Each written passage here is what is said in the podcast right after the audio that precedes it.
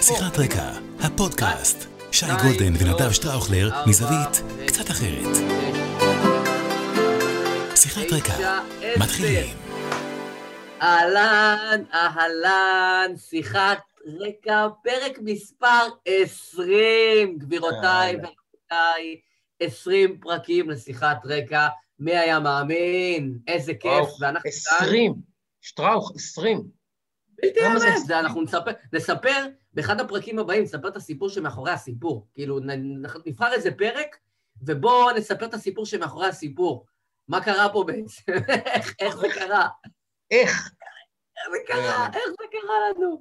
אז תשמע, רק, אנחנו... רק השבוע, רק השבוע שיתף אותנו ראש הממשלה, והגענו בסך הכל, גם עם הפייסבוק שלך וגם עם שלי וגם עם ראש הממשלה ועוד מאות, סליחה, אלפים ששיתפו את הקטע, הגענו ל-350 אלף צפיות והאזנות. זאת אומרת ש-350 אלף ישראלים, וגם אנשים שהם לא בישראל, יש לנו גם מאזינים וצופים וצופות בחו"ל, נחשפו לפודקאסט שלנו השבוע, ויש לנו במצטבר כבר מעל מיליון חשיפות ומאזנות. יותר, אנחנו כבר במיליון יותר. וחצי, אנחנו הנה, כבר כמעט מיליון וחצי צפיות והאזנות, זה מספר מדהים. פנומנלי. 20 פרקים, תעשו את המתמטיקה, תבינו כמה אנשים נמצאים בתוך האירוע הזה, ונגיד, אז אנחנו בפרק מספר 20, ואני נדב שטראוכלר, ואתה שייקה, הידוע בכינויו שי גולדן, the one and the only, ואיתנו רני אשל, רני אשל שלנו, שפה בגשם ובשמש, יש כזה שיר בביתר, בגשם ובשמש, בשבילך אתן הכל, אז כזה, אה, נותן הכל, ותשמע, תן את המלא, תן.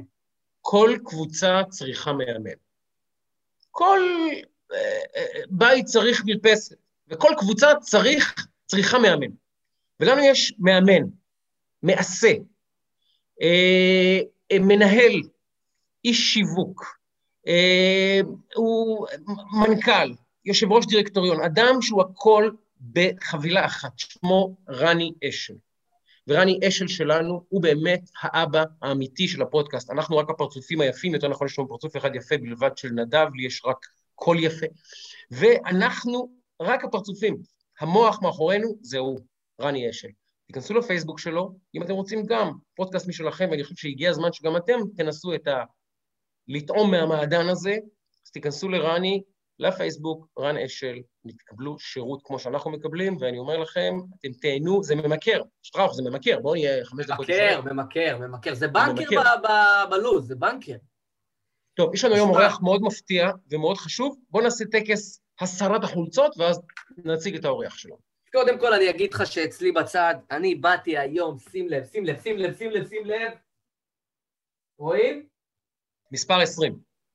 מספר 20, לכבוד פרק מספר 20, פטרוס מנטלוס, קפטן אייקה אתונה, כפי שרואים כאן. הלאה, אתה עם הצהוב שחור הזה, כל הכבוד. אין, אני אמרתי, אני מגיע למדינה, הדבר הראשון שאני מסתכל זה איפה אני קונה חולצת צהוב שחור. ואני מאוד אוהב את יוון, ומאוד אוהב את אתונה, ומתגעגע קצת גם לאתונה ולחו"ל בכלל, אבל uh, בביקור האחרון שלי ביוון, uh, אני בכלל ממליץ על uh, יוון, עכשיו זו המלצה לא רלוונטית, זה כבר, יש עוד זמן, אבל uh, אתונה מדהימה, ופטרוס מנטלוס זה הקפטן שלהם, מספר 20, ואנחנו בפרק מספר 20, אז אתה יודע, זה הזמן לאייקי אתונה, כאילו, אם לא עכשיו אז מתי בהקשר הזה. אה, אז אתה רוצה, לראות, אני... אתה רוצה לשמוע קטע גדול? לראות קטע גדול? את המספר שלי. בוא נראה אם תזהה את השחקן. המספר שלי הוא... וואה? 21. סן אנטוניו. סן אנטוניו. 21, סן אנטוניו ספרס, מי הוא? נו, אין הרבה אה, אפשרויות. רגע, דנקן או... טים דנקן. אז זה גם 21, כי זה מה שנקרא לשנה הבאה בפודקאסט בירושלים הבנויה. אבל זה גם 21, כי... למה אני אוהב את uh, טים דנקן? יש בכל ספורט, ואני תכף אשאל אותך מי הספורטאי הזה שלך, ספורטאי שאתה לא מבין את גדולתו באמת, אלא רק אחרי ש... שהוא פורש למעשה, אפשר להבין.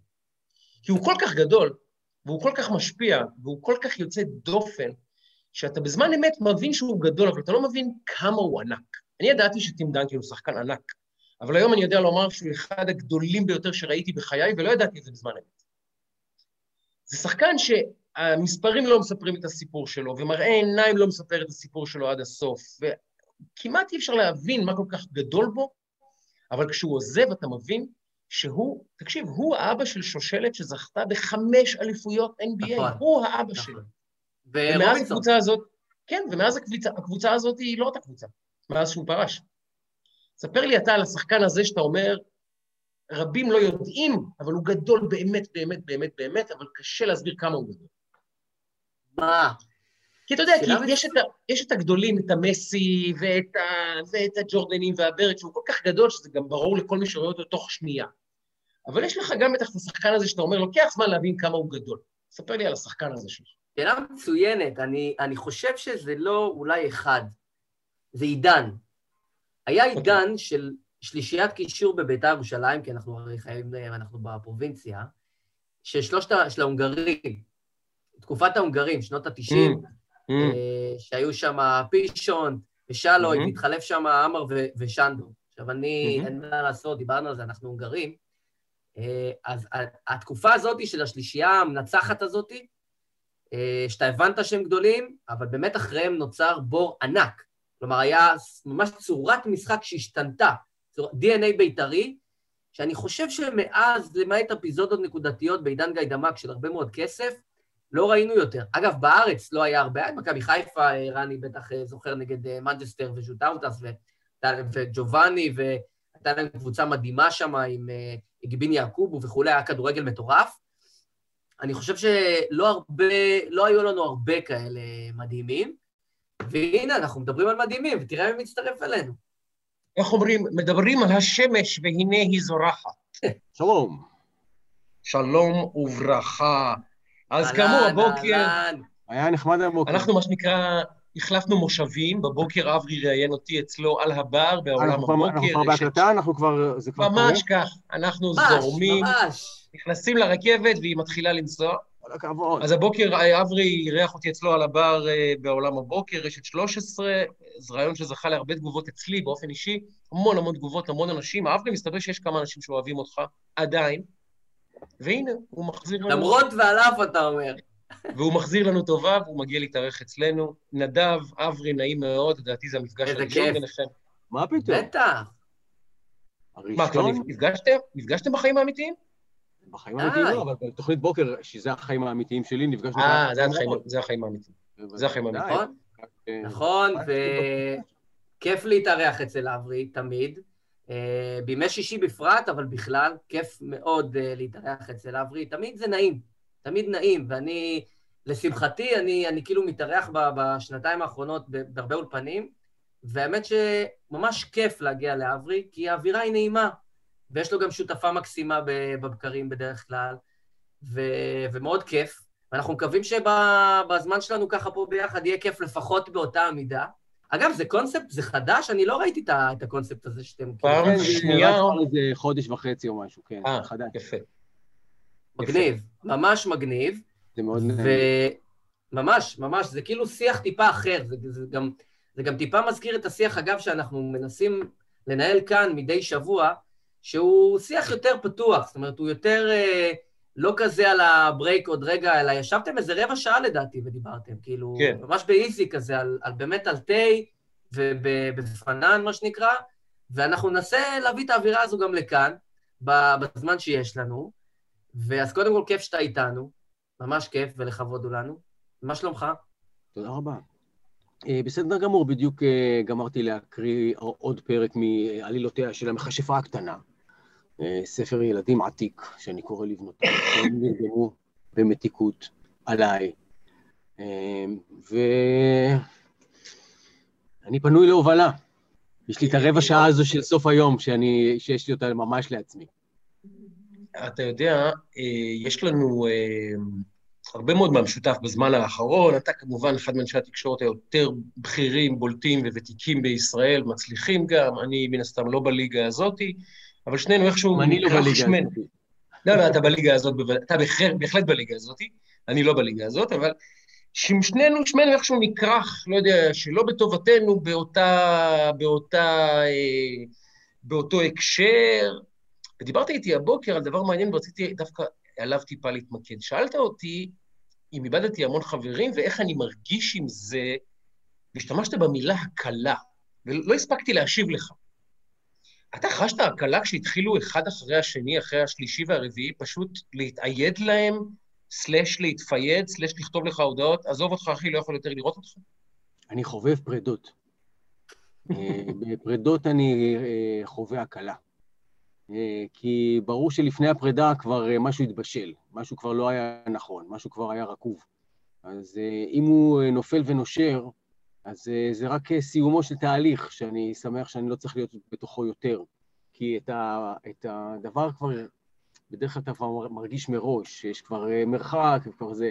שומרים על קשר כי הקשר מתקיים, אבל כבר אין באמת מכנה משותף, ואז ואז פתאום אתה יוצא מאיזה ארון כזה או אחר, או אומר דבר כזה או אחר, ואז זה, זה, זה נשבר. אבל זה, זה רק אה, כי זה כבר היה חלול מקודם. דבר שהוא יציב ואיתן והוא חי, הוא לא מושפע מדברים כאלה.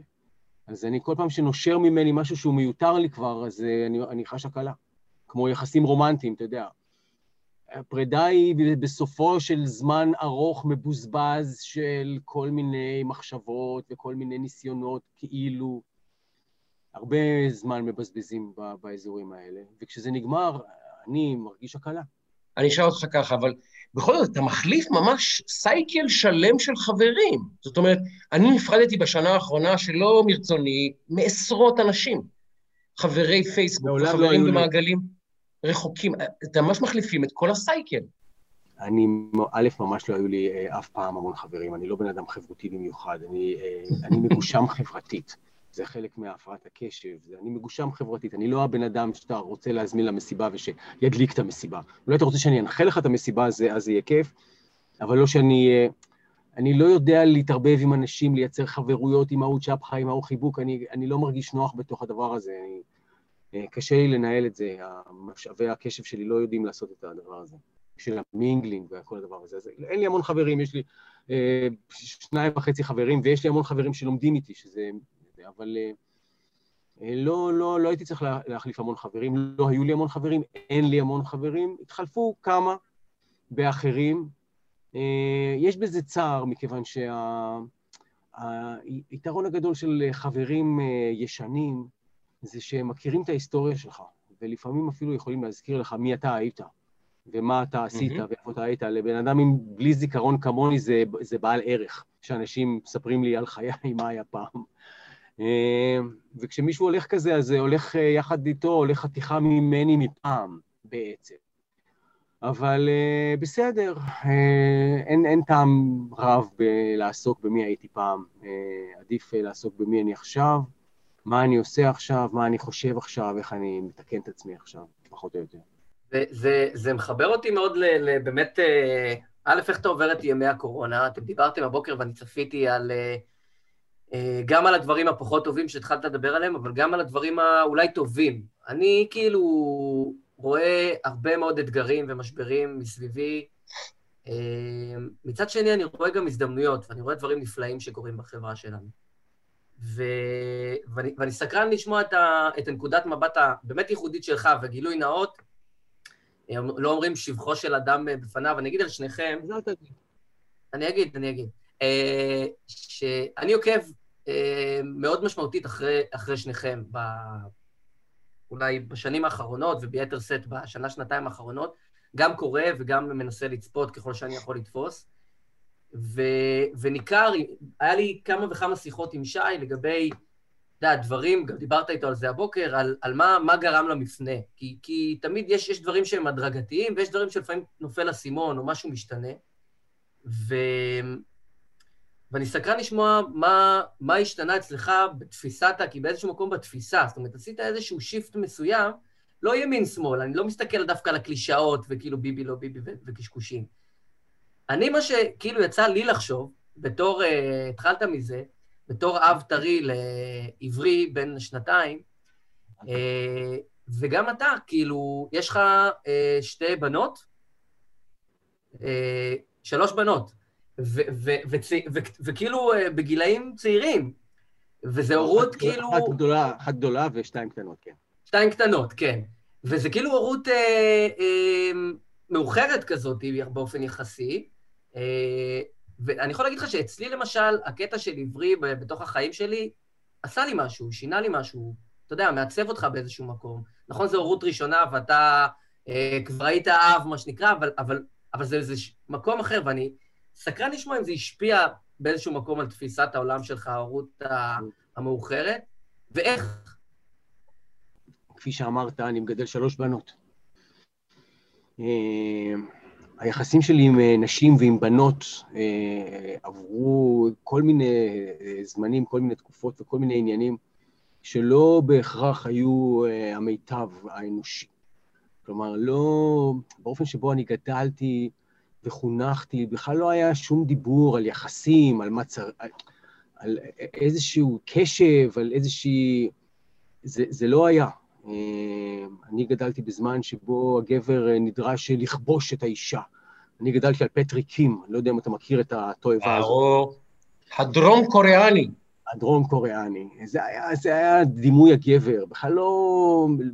ולא נשמעו קולות אחרים, לא היו... אז גדלתי אה, בין, בין, בין, בין בהזנחה לבין ב, בהדחה. והייתי צריך לעבור דרך ארוכה. כדי uh, להיות מה שהיום אני חושב שגבר צריך להיות. ואני חושב שהבנות שלי הם, הם אחד המנועים הרציניים ביותר שלי לשינוי, כי, כש, כי אני רואה איך אישה גדלה. זה דבר שלא הייתה לי הזכות, אמנם גדלתי עם אחות, אבל זה לא היה, uh, ראיתי את זה כילד, עכשיו אני רואה את זה כמבוגר. אני, אני רואה בנות, אני רואה בנות מתהוות והופכות לילדות והופכות לבחורות ולנשים. ואני אני לא יכול להכיל את, ה... את הערכה וההיקסמות מהאופן שנשים בנויות לעומתנו, הגברים. העושר, הרב-מימדיות של, של, של הכל, אנחנו כל כך אה, בין פשוטים לפשטניים, אה, לא, לאו דווקא בשכל, בשכל אנחנו יודעים לייצר אה, מבנים מפוארים, אבל ברגש, בהבנה, בקשב, בנתינה, בכל המקומות האלה, אנחנו יצורים הרבה פחות, אה, כמה שלא נהיה חדשים וכמה שלא נהיה רגישים וכמה שלא נרצה, אין לנו את הדבר הזה, אין לנו את מה שנקרא את הבינה. אנחנו נטועים בחוכמה והאישה בבינה, לא ניכנס עכשיו להבדלים, אבל הבינה זה דבר שמתעסק בהרבה פרטים בו זמנית, אין לנו את הדבר הזה. כשאני רואה איך נשים גדלות, אני, אני אומר לעצמי, יא טמבל, יא טמבל, איך אתה ראית בנשים רק, רק דבר אחד בלבד וחצי, איך העזת? מי אתה? יא, באמת, חצוף, חצוף. מדובר ביצורים הרבה יותר משוכללים ממך, ואתה, בגלל איזושהי קומבינציה, חשבת שאתה יכול להתנשא או, או, או להשתמש, או מה? אז אה, זה, זה, זה, ה, וחוץ מזה, הערוץ זה, זה קריאה לקשב אינסופי, זה כל רגע והקשב שלו. זה אי אפשר, אי אפשר לעבור את זה ב, ב, בחתיכות. זה או שעוד נמצאים רגע-רגע, או שלא נמצאים אה, בכלל. ולבן אדם עם הפרעת קשב זה גם אה, אתגר גדול, וגם תגמול מאוד מאוד גדול כשהם מצליחים. זה, זה, זה ו- תיקון, ו- תיקון ו- גדול מאוד. תיקון גדול מאוד. יש, באמת, יש לדעתך איזושהי... כן. לא, זה, נמשיך את השאלה של נדב, עד כמה אתה מרגיש שהתהליך של האבולוציה הפסיכולוגית וההתפתחות שלך כאדם בוגר, כאב, כגבר, נכנסת גם לתודעה האידיאולוגית והפוליטית שלך, או שאתה אומר שזה שני ערוצים שונים? הכל חד כן? הוא. חד הוא, חד הוא. הכל חד. לא אני לא פוליטיקאי, אצלי הכל מחובר, אני לא יכול לנתק, אין לי שום דרך לנהל ניתוק. אני, מה שאני זה מה שאני, יש כאלה שמחבבים את זה, יש כאלה שמחבבים את זה פחות, אבל זה לא... אין פה חלקים, אין פה אה, העמדות פנים, אין פה ניהול אה, אה אספקטים שונים בפרסונה. אני לא רואה בעצמי פרסונה. אני בן, בן אדם שה, שהמחיצה בין מה שקורה אצלו בפנים לבחוץ היא מאוד מאוד דקה. לפעמים זה פוגע בי אנושות. אה, ולפעמים זה הכלי שלי, אבל זה, זה המצב, כן? אני בן אדם בלתי מתוחכם. מה שעובר זה... זהו, זה, דבר, ש... זה דבר משונה, כי אתה אחד האנשים היותר רהוטים שאני מכיר, ובכלל, שאנחנו מכירים, ונדמה שכל משפט שלך יש בו תמיד איזה קור טוב. זה רק על רקע עליבות הדור, זה לא בגלל שזה... שזה באמת... זה גם יש משהו שאנחנו... באמת, שאני לא אפרוץ פה, בב... שאני לא אפרוץ פה בבכי, כן? אבל באמת, אבל יש משהו נורא אה, מדויק, כמעט אירוני, כמו, שהמס... כמו שאתה מנסח את המשפטים בראש עוד לפני שאתה אה, אפילו נשאל את השאלה, ועם זאת, קורה לך, דבר, קורה לך דבר שקורה לי. אתה מסתבך באמירות, מסתבך במרכאות, באמירות, שגורמות לך, וגם לי הם גרמו אמירות נזק. איך אדם כה מתוכנן, כה מחושב, כה רהוט, כה מדויק, מצליח להכניס את עצמו כל פעם לאש סערה. לא יודע על מי אתה מדבר, לא עליי. אני לא מחושב ולא מתוכנן, מעולם לא חישבתי ומעולם לא תכננתי כלום. כלום. עד היום לא תכננתי כלום מהיום שנולדתי, סבבה? לא okay. אוקיי. תכננתי. אני לא יודע לתכנן. אני, אני פשוט אה, בן אדם אימפולסיבי, אה, שלא תמיד אה, חושב מספיק על ההשלכות של הדברים שהוא אומר, שהוא מאמין בהם שהם דברי אמת, רק יש דברים שהאמת לא נוחה להישמע כרגע, או לא במילים האלה, או לא באופן שבו מנתקים את זה מההקשר ומארגנים את זה על איזה פלטפורמה אחרת ומדביקים לך גזען, מיזוגן, פופוליסט, כל, ה, כל הדבר הזה. אז אני לא, אז אני לא מתוכנן. באותו רגע, באותו רגע נדמה לי שזו אמת יוקדת ושהיא צריכה להיאמר ככה בדיוק. שנייה אחר כך, הטלפון מתחיל לזוז, ולא להפסיק לזוז, ואני מבין שמשהו קרה. וזה, אלה רגעים שאני פחות מחבב, האמת. Yeah. פחות מחבב.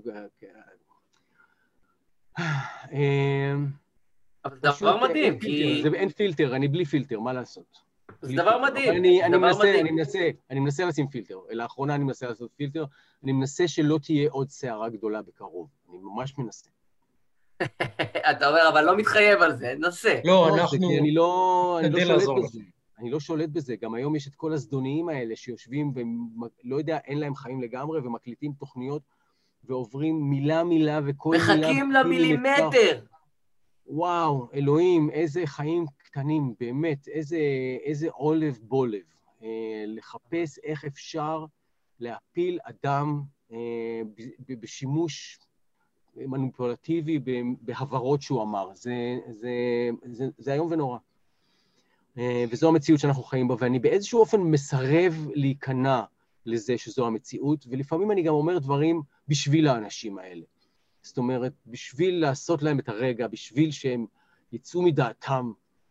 אה, יש בי מין ילד מתגרה כזה, ושובב וטמבל, במיוחד טמבל. אבל אתה יודע שאחד מהדברים שמקשים עליי בעידן הזה, למשל היום התראיינתי בפודקאסט, לא פודקאסט, סליחה, בתוכנית תרבות ממש נחמדה של כאן, ברדיו. דיברתי על עולם הספרים ועל הספרות וכולי וכולי, באמת, שיחה שנמשכה 17-18 דקות, ובתוכה אמרתי שהוצאות הספרים הן אה, הפכו את עצמם לבתי דפוס, ושכל מה שהן עוסקות זה רק לייצר אה, מודל עסקי על, על הדפים שהן אה, מתווכות ל, ל, לקהל. שור עיניו. מה, מה לא בסדר? לא, אבל אמרתי, אמרתי 18 דקות, דברים שונים. שור enough, שעה אחרי זה, וואטסאפ מהמולית של ההוצאה שאני אמור להוציא בספר בקרוב, ושהוא תלוי על בלימה בגלל הקורונה, לא יודעים כן יצא, לא יצא, והיא קיבלה את הציטוט הזה בלבד, בלבד, והיא לא שמעה עוד 18 דבר, דקות שבהן דיברתי בה ובהוצאה דברים טובים, אבל רק את זה, זה נשלח לה, ועכשיו אני מסובך עם המו"לית של ההוצאה שלי, שאני לא יודע אם הספר יצא או לא יצא לאור, בגלל שאנשים לקחו sound bite של ה sound bite של ה sound bite והפכו אותו לדבר עצמו. איך אפשר כן. לחיות במציאות כזאת? איך אפשר? זה, זו מציאות מאוד מסובכת, מכיוון שיושבים אנשים שלא נחשפים לא בפניהם ולא בשמם, אולי לפעמים כן, והם מחפשים להרע כדי להרגיש טוב. אז ברמה העקרונית הם ראויים לכל חמלה. כי אם, אם הדרך היחידה שלך להרגיש טוב היא לאמלל את זולתך, אז אתה במצב ממש ממש נמוך. כי זה הסם הכי, זה סם הרחוב הכי מגעיל שיש. אה, אבל אה, ברמה הפרקטית, אה, אני חושב ש... טוב, רציתי להגיד משהו, אבל אני יודע שיחתכו אותו החוצה ויעשו מזה צימס. לא, אנחנו לא חותכים ש... אה, אנחנו לא נחתוך, אבל אל תגיד שום דבר שיסבך. הם, הם, לא. הם, לא אתם.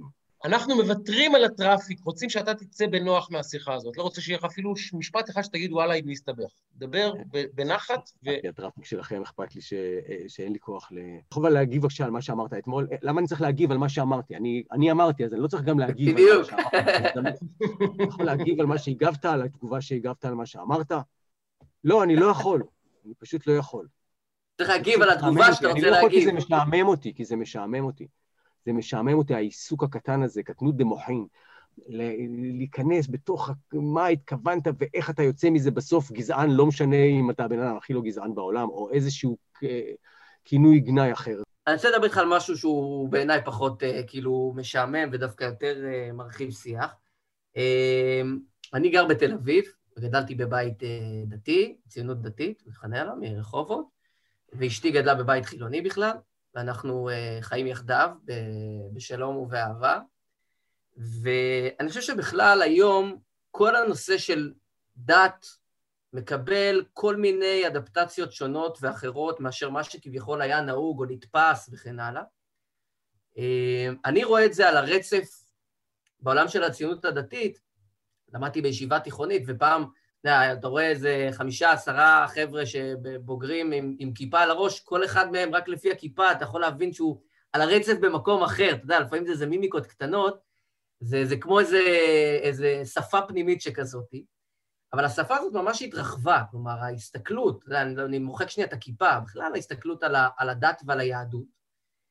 ואני סקרן לשמוע על החיבור שלך אה, לדת וליהדות בכלל, אה, כי אני יודע שאתה, שכאילו, אתה מחובר לעולם תוכן מזווית אה, מסוימת, כאילו, ואני סקרן לשמוע, כאילו, איך, איך אתה רואה את הדברים. וואו, הפלת לבנה. אני אה, לא, לא באתי להפיל לבנות, אני באתי, לה, אתה יודע, דווקא לשמוע. אני בא בבית אה, אתאיסטי לגמרי, סבבה, ההורים שלי ממש, אבא שלי, שואה, זה אימא שלי. בקיצור, בית אתאיסטי לגמרי, לאחיס דלאחיס. סבבה, ואז לפני 20 שנה בערך התחלתי ללמוד מה שנקרא ימימה. שזה לא ימי הרבנית ימימה מזרחי, זה ימימה אביטל, שיטה רוחנית אה, מבוססת על תורת הנפש היהודית בעצם. ומכיוון שהתחלתי ללמוד אה, את הדבר הזה לפי תורה של הנפש היהודית, אז אתה מתחיל גם אה, להיחשף לחומרים נוספים, ואתה מתחיל ללמוד גם פרשת השבוע, ולקרוא אותה דרך תורת הנפש היהודית, שאז זה חוויה אחרת לחלוטין. ואז אתה שומע גם לובביץ', ואז אתה שומע גם ברסלב, ואז אתה מגלה שיש פה באמת אה, אה, מערת אוצר מטורפת, ממש ממש ענקית, אה, שאני מרשה לעצמי אה, לקחת ממנה מה שמתאים לי ולא לקבל את כולה. אה, כלומר, אני לא אדם מאמין, אה, יש לי בעיה. הייתי רוצה להיות בן אדם מאמין, אני מאמין בתועלת של אמונה בחייו של אדם, אבל אני אינני אדם מאמין. אה, אני מאמין בסט אמונות שבהם מאמינים לומדי אה, ימימה. אה, זאת אומרת, אני בוודאי מאמין ש... אני אפילו לא רוצה להגיד במה אני מאמין, כי ברגע שזה... אבל אני לא מאמין ב... בריבונו של עולם של ישראל, הנותן המצוות, שקיומן הוא הכרחי למען עבודת השם, כל הדבר הזה, אני לא... זה לא מתאים לי. אני מעדיף לקחת את המשפט שאמרה אה, מורתי ימימה, אה, שיהיו כל מעשיך מצוותיך. זאת אומרת ש, שכל מה שאתה עושה יהיה מצווה. מצווה זה מלשון צוותא וחיבור, שכל מה שאתה עושה יהיה בשביל חיבור, בשביל, ש, בשביל שהכלל, לראות את הכלל כל הזמן ולעבוד למען הכלל. לראות איך אני רותם את הכוחות שלי למען הכלל, כל הזמן. אז אני, אה, המצוות הדתיות, אני לא יכול לקיים אותן, אני, אין לי, אין לי, אני, אין לי, אין לי בלב מקום לדברים האלה, לא יכול. אבל, אה, אבל אני מרגיש שהיום יש לי קשר עמוק ליהדות, אה, ובוודאי שאין לי מה שהיה לי פעם, לא בוז ולא התנשאות ולא שלילה של אנשים שהם כן מאמינים וחיים את חייהם על פי אמונה. אני, אני מקבל את זה, אין לי, אין לי שום ויכוח עם זה, אני לא מפחד מאנשים אה, דתיים, אני לא מפחד מהדתה, זה נראה לי שטות מוחלטת של, של אה, אנשים אה, עם, עם חרדת דת, חרדת דת, שאיננה מוצדקת, וכמובן שיש גם דברים בדת שהם מגעילים, מיסיונרים, משתלטים, משתמשים בדת כדי לעשות מעשה נבלה בסיטונות, אבל זה לא דת בעיניי, זה, זה, זה פוליטיקה של כוח, זה לא משהו, ש, זה, זה לא קשור לדת. הדת לכשעצמה, כל הדתות, כל הדתות יש להן מטרה אחת בלבד, והיא להביא את האדם להיות נוכח כרגע בחייו.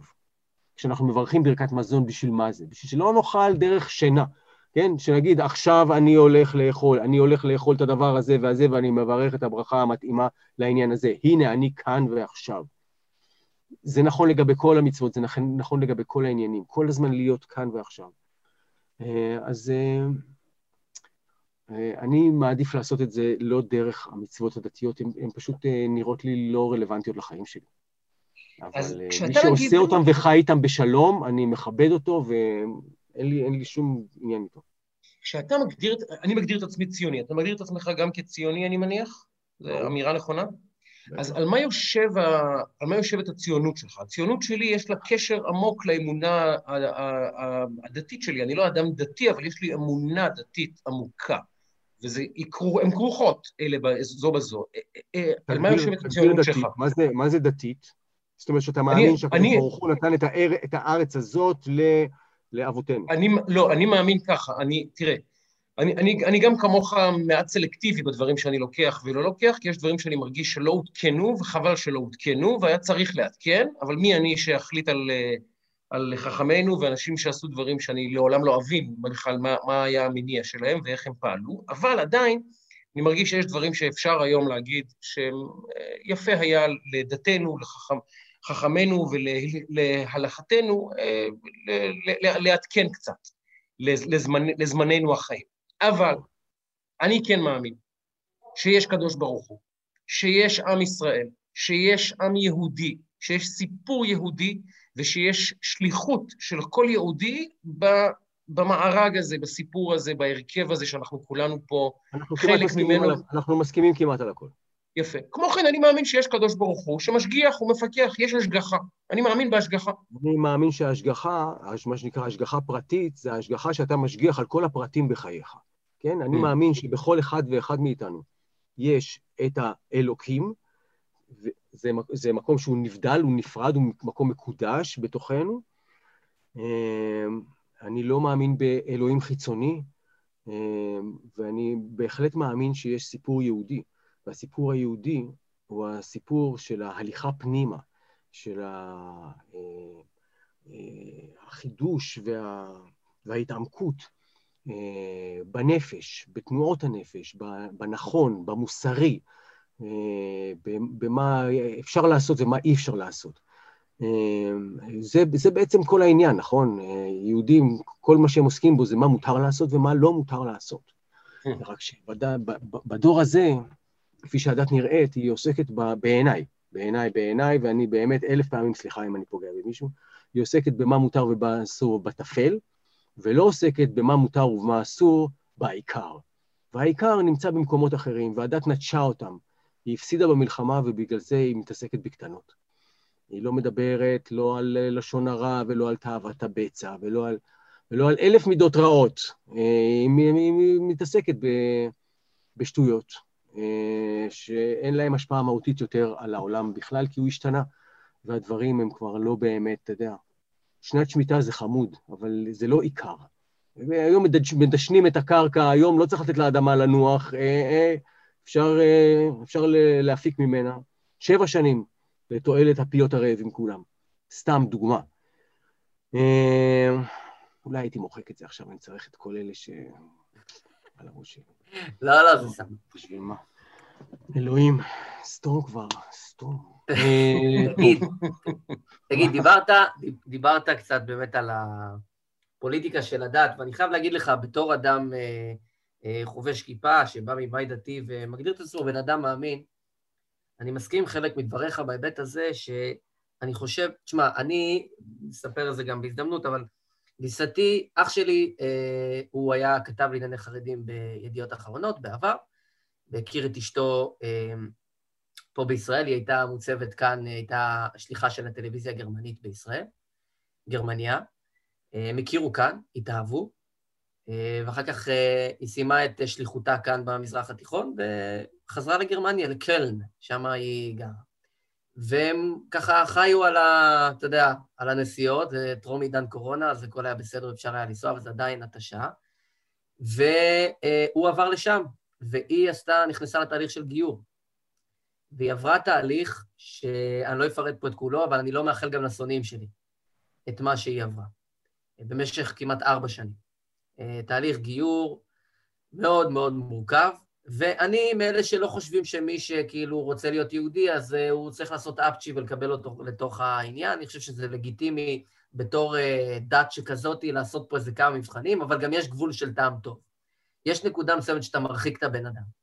וזה נכון בגיור, זה גם נכון בדברים אחרים, שבעיניי אני מסכים שהעיסוק הוא בטפל ולא בעיקר, והעיסוק הוא בסופו של דבר משניא את הדת, מרחיק את האנשים מהדבר הנפלא הזה, שיש בו, כמו שאתה אמרת, סגולות מדהימות ודברים נפלאים. אני חושב שהשבת היא דבר נהדר ונפלא, אה, כמו עוד הרבה מאוד דברים אחרים. אה, לצד זה יש הרבה מאוד דברים שנהיה מאוד כאילו מגניב להיות מחמיר, מגניב להסלים. ואלה דברים שבסופו של דבר מנתקים את הבן אדם ולא מחברים את הבן אדם. והאבולוציה בהרבה דברים בעיניי היא לא מספיק מתקדמת, לצד הדברים שבאמת השמירה על המסורת היא מדהימה, זאת אומרת, בתפיסה, זה דבר נפלא בעיניי, אבל אני מסכים שיש הרבה דברים, וזה ככה באנקדוטה, רק על מה שאחי וגיסתי חוו, שבאמת אני ככה לא, לא מאחל, והפוליטיקה של הדת היא לצערנו נוכחת בחיי כולנו. אני חייב לספר אה, סיפור קצר בהקשר הזה.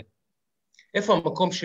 אני, יש משפט שאני אוהב אותו, אבל לא, לא עד הסוף מסכים איתו. אני מהאנשים שאוהבים מאוד מאוד את אלוהים, כדי שהמשפט הזה יעבוד, צריכים לומר, אני אוהב את אלוהים, שונא את הדת. אני לא שונא את הדת. אני אוהב את אלוהים מאוד, אבל יש לי בעיות עם הדת, ואספר לך סיפור למה יש לי בעיות עם הדת. סיפור ממש מהיכרות אישית קרובה.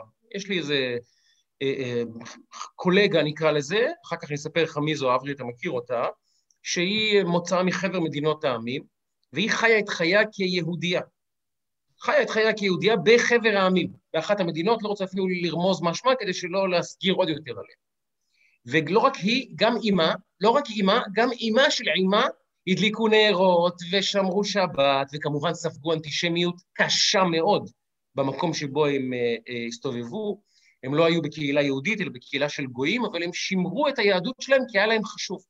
והנה היא מגיעה לארץ ישראל בעלייה, היא הגיעה לפה בת שבע, שמונה, בת כמה שהיא לא היה. יש את הסיפור הפי אנד או לא? אם אה, אני... לא, לא, לצערי הסיפור מאוד לא יפה.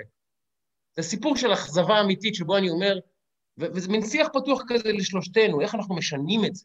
כי היא חיה, היא גדלה כיהודייה, חיה כיהודייה, ראתה את עצמה כיהודייה, סבלה כיהודייה, הגיעה ארצה, ולימים רוצה להתחתן עם איזה בחורצ'יק פה ישראלי שהיא הכירה, אישה בת 30, פגשה איזה צבר, התאהבו, רוצים להתחתן. הולכת לרבנות, אומרים לה, לא גברת, אין לך מסמכים שמאשרים שאת יהודייה. לכי תלכי עכשיו, אני לא אגיד את השם של העיר, איזה חור ברוסיה, תביא משמם את תעודת הלידה של סבתך.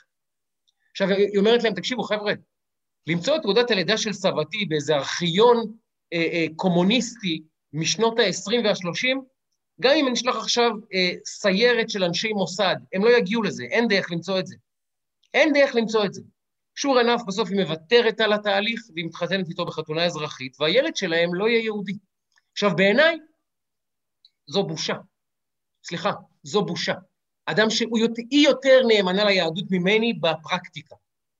היא באמת, היא שומרת שבת, והיא זה, והיא חיה כיהודייה באמת, וכשהיא באה לארץ היהודים, אחרי שהיא סובלת מאנטישמיות שלושה דורות אחורה, אומרים לה, לא גברת, הילד שלך לא יהיה יהודי.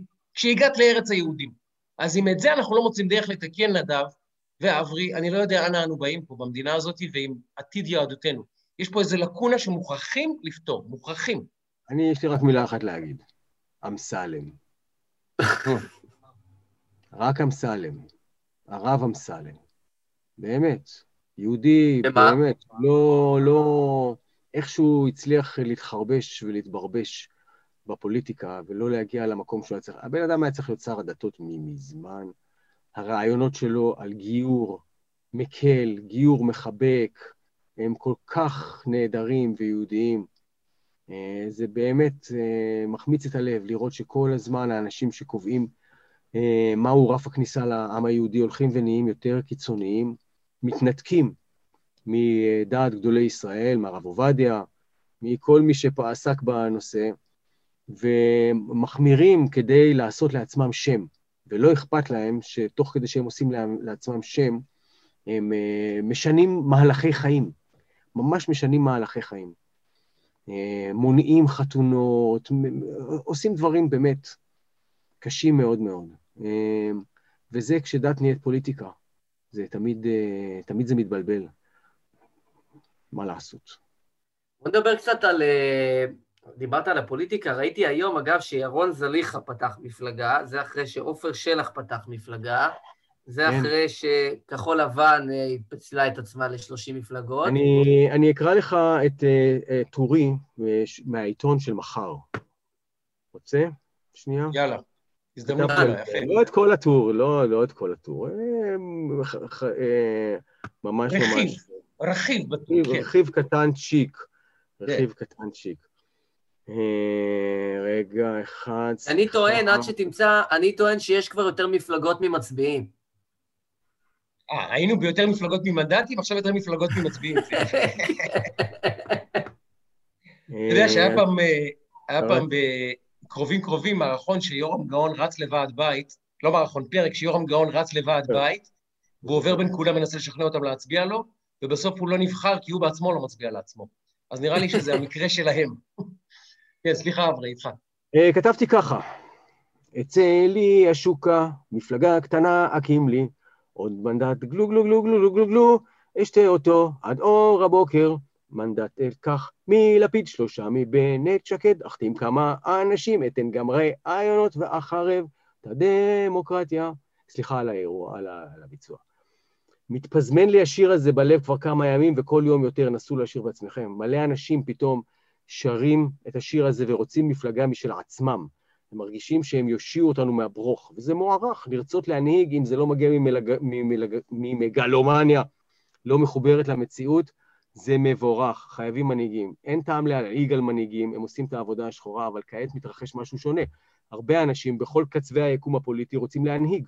בשבילם הדרך להנהגה עוברת בהקמת מפלגה חדשה. מבחינתם הם צודקים, אין שום מפלגה שבהם, בה ניתן עכשיו להגיע לעמדת הנהגה, או שלא היו אף פעם פריימריז, או שבוטלו הפריימריז. לכן אין ברירה אלא להקים מפלגה. הבעיה היא שהמפלגות האלה אינן מפלגות, אלא חבירות לרגע של אנשים שרוצים להגיע לתפקידי השפעה. אה, טוב, זה ממשיך וממשיך, בקיצור. אתה יודע, יש את המשחק הגדול, או מה שהאמריקאים קוראים the long game and the short game.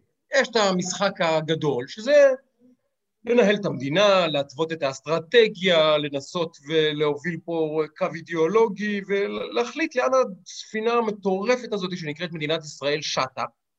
ויש את המשחק הקטן, שזה שלח, חולדאי, לפיד, יישב, לא יישב. איך הגענו לסיטואציה, אברי, זאת תחושתי, שאנחנו עוסקים רק במשחק הקטן פה בישראל כבר 4, 5, 6 שנים.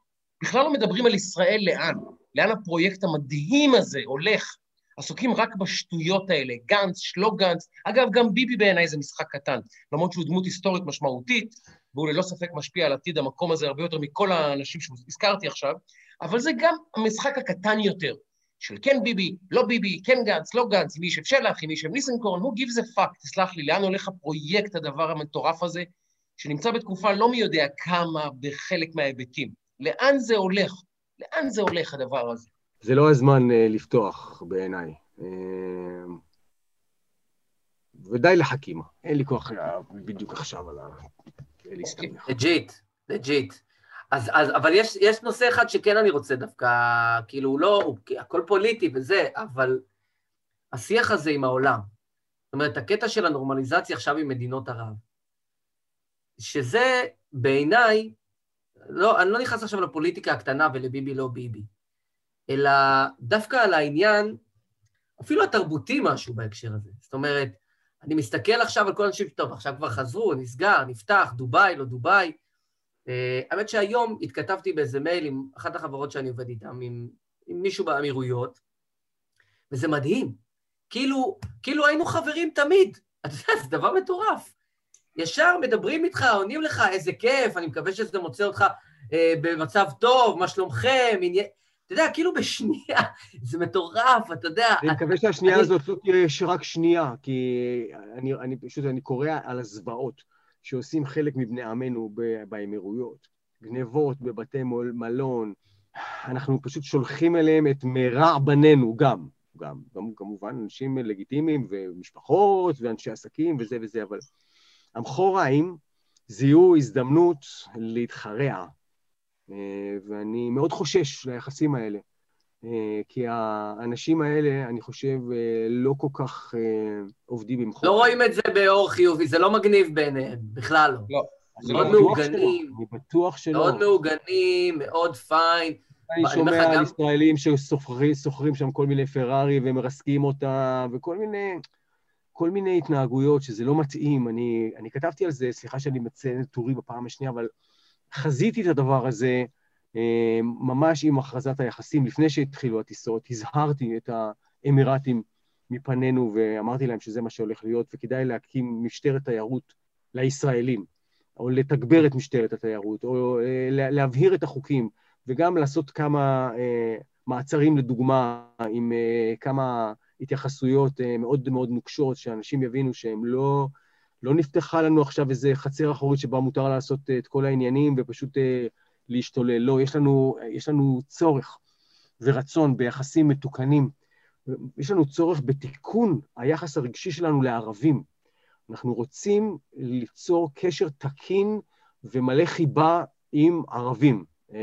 אנחנו לצערנו, גם אם יש לנו חברים ערבים וזה, ויש כמה מחברים, אנחנו, היחס הרגשי שלנו לערבים הוא אה, יחס שסוחב כאב אה, ארוך מאוד של התנכלויות הדדיות. ועם אלה פתאום לא. ואנחנו יכולים להיות במיטבנו, והם יכולים להיות במיטבם, ואפשר ליצור פה מיטב, אלא אם כן נהיה במרענו, ואז גם הם, יש להם מרע. ואז אה, לא יצא שום דבר, וזה יהיה חבל ממש. זה תמיד אה, מרתק אותי, באמת, מרתק אותי.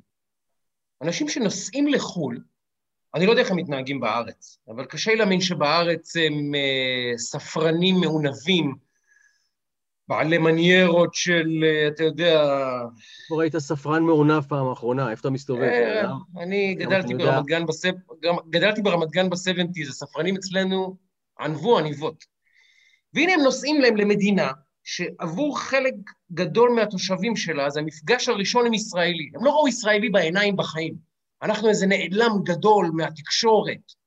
אולי אנחנו מפלצות, אולי אנחנו מקסימים, אולי אנחנו אל יהוד הטוב, אולי אנחנו אל יהוד. לא ברור מה הם. יש אנשים שעבורם, חלק מהישראלים שנוסעים לשם, זה הישראלים הראשונים שהם ראו בחייהם. ברור, ברור. עכשיו, אחים שלנו, אתם מבינים את הנזק? אתם מבינים את הנזק בכלל? זה כל כך מדכא חוסר האחריות של האנשים האלה כלפי ארצם. סליחה שאני נשמע כמו איזה דמגוג, אבל אדם שנוסע לאמירויות להתבהם ולעשות עוד דברים שאין לי מילים מספיק גסות לתאר, הוא חתיכת פושע לא רק במוסר המגעיל שלו, אלא גם בנזק שהוא עושה למדינה. הם באמת מחוללים נזק לדימוי שלנו, לשם שלנו, לא, לרושם של העולם לא, הערבי. הם לא, חושב, הם לא חושבים ככה, הם פשוט... אה... עבדים לגחמותיהם. הם אה, לא מסוגלים, אה, לא מסוגלים להתאפק אה, בשם שום דבר. אתה רואה את, את ההתנהגויות בקורונה. אנשים שלא מסוגלים להתאפק, הלו, רגע, שנייה, תתאפק. אתה, חוסר ההתאפקות שלך יכול לחסל אנשים. אנשים לא מסוגלים להתאפק, הם לא למדו להתאפק. התרבות הנוכחית מלמדת אותם לא להתאפק. כל מה שאתה רוצה, כל מה שאתה עולה בלבך, אתה מיד חייב להגשים. כל, ה, כל, כל הפרסומות, הכל כל הזמן אומר לך, תגשים את חלומותיך כאן ועכשיו, אחרת אתה... אחרת אתה לא יכול, אחרת אין קיומך, קיומך כאדם הוא מוטל בספק בכלל, אם אתה לא תיסע עכשיו לדובאי.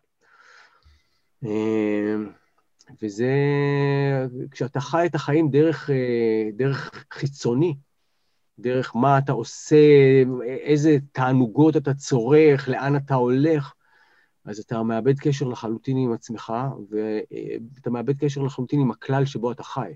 אתה לא שם לב שאתה חי בתוך כלל, אתה רק כל הזמן מנסה לשכך את הרצון הענק שלך בפיצויים יותר ויותר גדולים על המרחק שאתה חש מעצמך. לצד זה קורים שם דברים גם uh, באמת נפלאים, כאילו, ביחסים בין המדינות, בכלכלה, בפוטנציאל. ברוך uh, השם. כן, באמת דברים מדהימים. קורה דבר. גדול, באמת דבר גדול, לנגד עינינו מתרחש בחודשים האלה, ממש, גדול. קיימנו והגיענו לזמן הזה, ממש. נס, גלוי, נס גלוי. ממש, כמו שאומרים, Don't fuck this up. פשוט תנסו, זה באמת, זה המקרה הקלאסי של, של, של אלף אנשים. חדשות בשבילך, מבזק חדשות. אה, האנשים שאתה מדבר עליהם לא צופים בפודקאסטים, הם לא יודעים מה זה פודקאסטים, אתה לא מגיע אליהם, אתה משכנע את עצמך, זה מיותר. מה, אז מה עושים? תגיד לי, מה עושים? מה עושים? אתה שולח עכשיו... אתה שולח... ומה עושים? לא, אתה שולח מלאכי חבלה. שוב, אני לא... זה בטח לא כולם. נגיד שמתוך אלף יש עשרה כאלה, זה מספיק. המזל של הציבור בישראל זה שאני... אין לי שום כישורים להיות פוליטיקאי, ולכן אני mm-hmm. לא ארוץ לשום מקום, ולא אהיה השר לביטחון פנים. כי אם הייתי השר לביטחון פנים, ואם שרים היו יכולים ליישם את האג'נדה שלהם, ולא רק לשבת כבובות במשרדיהם ולתת לפקידים לנהל הכל, אז אה, הדרך שלי לשלוט בחברה שיש בה אחוז אה, אה, גבוה מדי של אנשים שלא רואים את טובת הכלל, או אפילו הייתי אומר, חלקם אפילו פועלים במופגן נגד טובת הכלל בכוונה, זה קודם כל, לפני חינוך ולפני הכל, אכיפת ברזל. מה שבעיניי יכול להחזיק את השבטים בארץ ישראל ביחד, זה קודם כל חוק קשה, שפוגע בצורה אה, דרמטית במעטים מאוד, וגורם לשאר לא לרצות להסתבך איתו. למשל, תן דוגמה. תן דוגמה, רעיון לחוק שכזה. תראה, אתה יודע שאני, המחשבה הפוליטית שלי יותר לקוחה מעולם הסרטים המצוירים מאשר מכל עולם אחר. אתה יודע, אני לא אדם רציני, אבל uh, כשאתה, אם, אם אני חושב על, uh, על רכב uh, בריוני, אגב, בדרך כלל מעל מיליון שקל, רוב הרכבים הבריוניים ממש הם, הם אנשים שבאמת, הם חושבים שיחד עם המיליון שקל שהם השכיבו על המותג שלהם, הם גם רכשו את הזכות לראות בי כניצב סרט שבו הם אה, נהגי מרוץ בריביירה של סן טרופה. אה, ואני שם רק בשביל אה, להוות מכשול שצריך לעקוף למפלצת שהם רכשו. אתה יודע, נהג בריון נתפס בעת בריונותו בכביש על ידי מצלמות שיש בכל מקום, מורידים אותו באותו רגע מהכביש, בצד הכביש עומדת ניידת הגריטה משאית שמרימה לו את הזה, ככה, לתוך המשאית, עושה לו מזה קובייה, מקבל את הקובייה, סלמת. פעם אחת מראים את זה בטלוויזיה, פעם אחת רואים את הבן אדם עומד ככה, אה! פעם אחת פרארי אחת הופכת לקובייה, כולם נוסעים כמו טאטלח. פה ושם, כשאתה נוסע בכבישים, אתה רואה משאית גריטה עומדת בצד. אתה יודע בדיוק מה יכול לקרות לך. ואז אתה נוסע בסדר גמור. וזה ככה בכל דבר.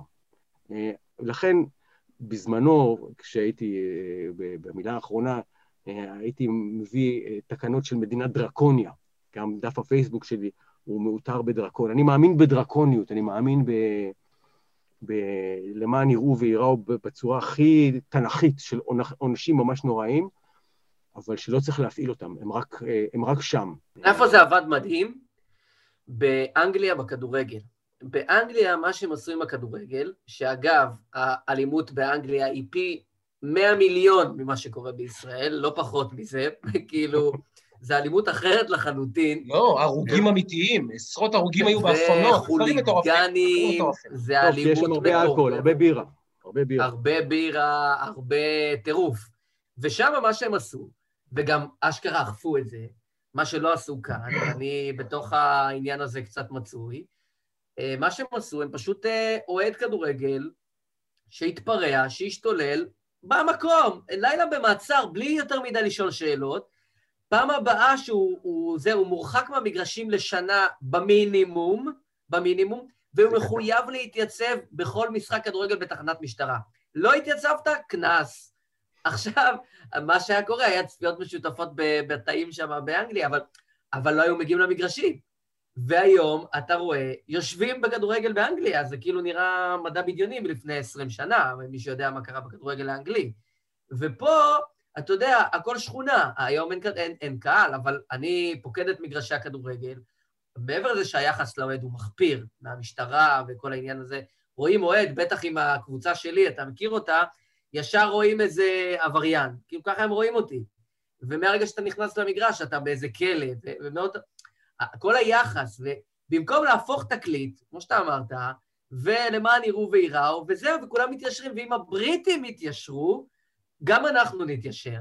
פשוט לא רוצים מספיק. זה נכון בכל מקום. זה, זה, זה, החלונות השבורים של רודי ג'וליאני אה, עבד, עבד כך. אתה, חלק מהשיטה היא באמת גם לא, לא לחפף שום דבר. אם הייתי מקים מפלגה, הייתי קורא לה מפלגת חוק אחד. זה, זה החזון שלי, שלעולם לא אגשים אותו, כי אני לא טוב בלהגשים חזון. אה, חוק אחד אומר חוק לדל ולעשיר, למקושר ולמנותק, לערבי וליהודי, לחרדי ולזה, לכולם יש אותו חוק והוא נאכף בקפדנות ואף אחד לא מקבל הנחה בשום דבר על שום דבר. אה, והמדינה מגיבה מהר, תקיף וחזק על, על, על, הפרות, על כל הפרה. אה, ואז אין צורך להגיב חזק ותקיף על שום הפרה, כי אין הפרה.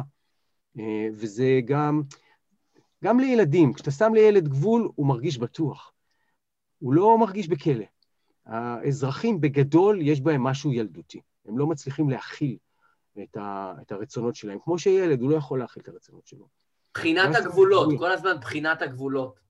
כן, אז צריך שהגבולות יהיו חזקים ש... ונאכפים על ידי שוטרים חכמים, שוטרים מפחידים, שוטרים אינטליגנטים, שוטרים מגובים, שוטרים משתכרים היטב, שוטרים מכובדים, אה, שאתה רואה אותו, אתה...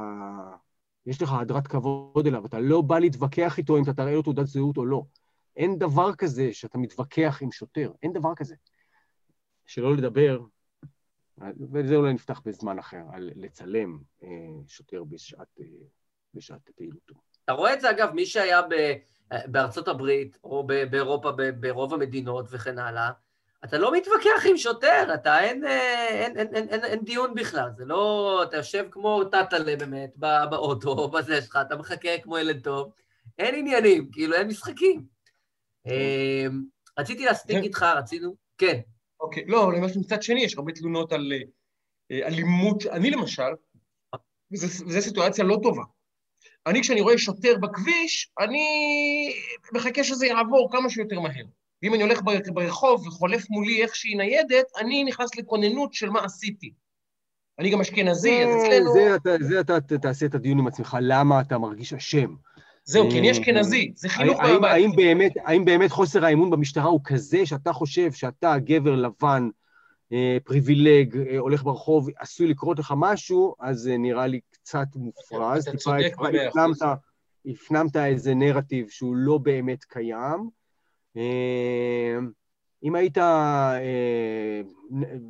נער או בחור... ממוצא אתיופי, שחור, שחור עם ברדס על הראש, יש להניח ש, שמצבך היה שונה והיה, וחששך היה מוצדק יותר. לכן אמרתי, שוטרים, כשאני מדבר על שוטרים, אני מדבר על שוטרים משוכללים, שוטרים שעוברים סדנאות כל הזמן, לימודים גם של תורות לחימה, שמלמדות אותם גם להשתמש בכוח, אבל גם להכיל, גם ל- ל- להיות עוצמתיים בלי להפעיל את הכוח, כן? לשאת עוצמה שקטה של נוכחות חזקה מאוד, כמו שאתה פוגש אומן, אומנויות לחימה, הוא לא צריך להכות אותך, הוא פשוט עומד שם עם, ה, עם ההחזקת גוף הזאת, בזה זה נגמר, לא צריך יותר מזה.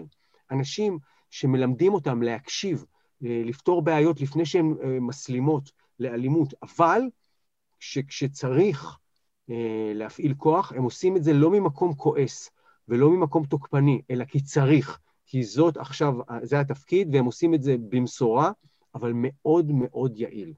זה החזון שלי לשוטר לשנת 2021, למקרה שרציתם למנות אותי לשר לביטחון פנים. הנה, מונית. אז אני כן רוצה, אני כן רוצה, נדב, אה, ולנצל את ההזדמנות שאברי פה, אברי באמת, אה, אני לא רוצה להגיד את גילך, לא שהוא סוד, אבל אתה בכל זאת, במש... אתה במשחק הזה 40 שנה. מגיל 18, פעיל. בול. עכשיו, עכשיו 40 שנה, בדיוק מלאו לי 40 שנה. יפה. 40 שנה אתה חי את התקשורת הישראלית, אתה מגלם בתפקיד, אתה משקיף עליה, אתה חי בתוכה, אתה מכיר את הצד המסחרי שלה, את הצד ההארדקור עיתונאי שלה, ראית הכל. אני רוצה שתדבר איתך בפרספקטיבה על התפיסה, אני חושב שהתקשורת הישראלית בשנתיים האחרונות עוברת מהלך רוחב אמיתי של שינוי עמוק. זה לא אה, מהלך שהסתיים עדיין, זה לא מהלך שאפילו מתקרב להיות מושלם, אבל הוא התחיל. אתה מסכים איתי שיש תמורה אמיתית במה שמכונה התקשורת הישראלית בשנתיים-שלוש האחרונות? אתה מדבר כאילו בעניין של ייצוג אה, זרמים שונים על המסך? זה זה גם, גם, אבל גם, אני אתן לך דוגמה.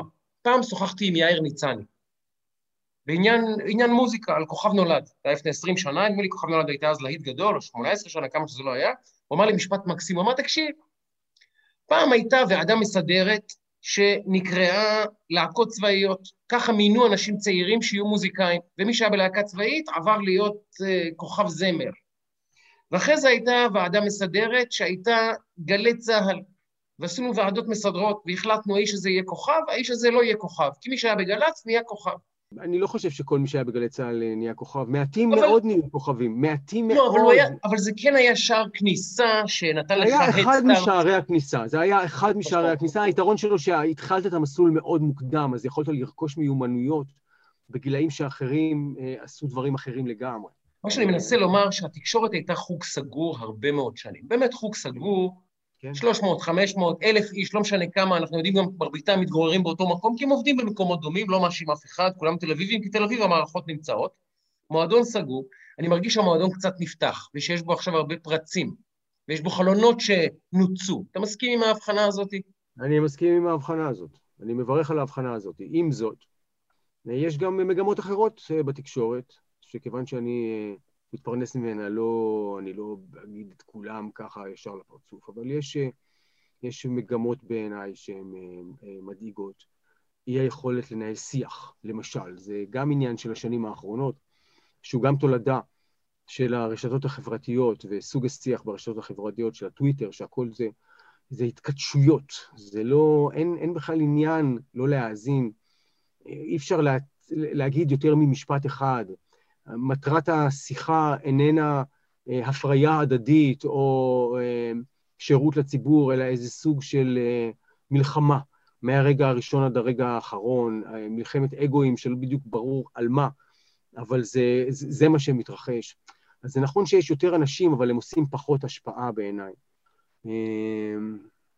אבל אולי בגלל שאני כבר מבוגר, ואני רגיל, אני עדיין מתגעגע לצורת השיח של תוכניות uh, עתיקות יומין, שבהן המרואיין יכול היה להשלים uh, רעיון, ושהוא לא מוגדר uh, כאויב או כאוהב מראש, ועל פי זה נקבע כל הרעיון, אלא יש איזו סקרנות אינטלקטואלית, סקרנות אנושית, פתיחות והתבטלות.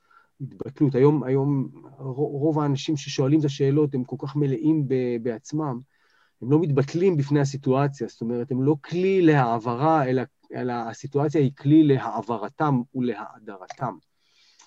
ש, שזו בעיה, מכיוון שזה מאוד מרדד את, הש, את השיח, ולכן כשאמרת קודם שאנחנו לא דנים במדינת ישראל לאן, אז זה גם בגלל סוג השיח, מכיוון שהשיח איננו...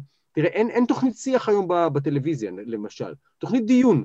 אתה יודע, כמו שהיה פעם, יושבים כמה אנשים, מדברים על משהו, זה אומר זה, זה אומר זה, וזה לא נועד למלחמה ולשואו ולקרב לודרים, אלא בוא נדבר, בוא נדבר על סיפוח. בוא, הנה זה וזה, מה יש לך להגיד?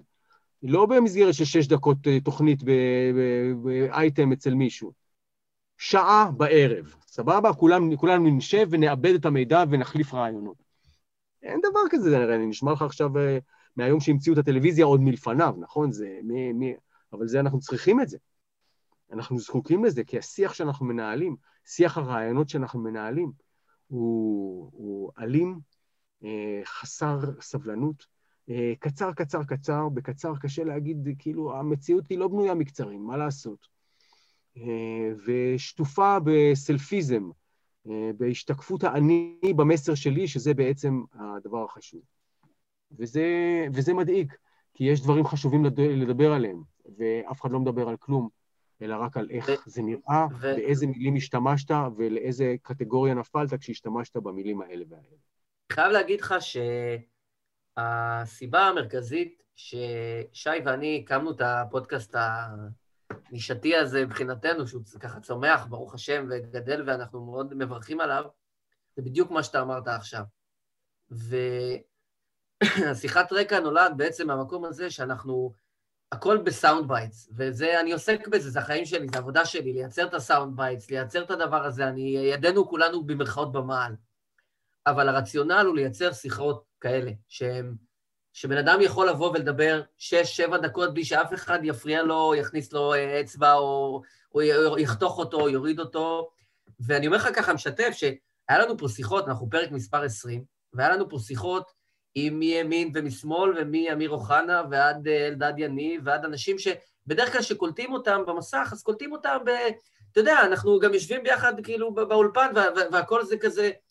ופה השיח הוא באמת הרבה יותר, הרבה יותר רחב, ואחד הנושאים, אגב, שאנחנו מעלים בכל שבוע, ואני אשמח גם אה, להעלות אותו בפניך, זה סיפור של, אנחנו מדברים פה הרבה על החזק והחלש, ועניינים של חמלה, ו... וזה אה, אברה מנגיסטו. אברה מנגיסטו זה, אה, זה בחור שלנו, שהיום הזה הוא 2,307 ימים, 2,307 ימים, בשבי החמאס. הוא בחור הכי חלש בחברה, מה שנקרא. משפחתו ש... לא קיבלה מילה אחת על גורלו, אחת.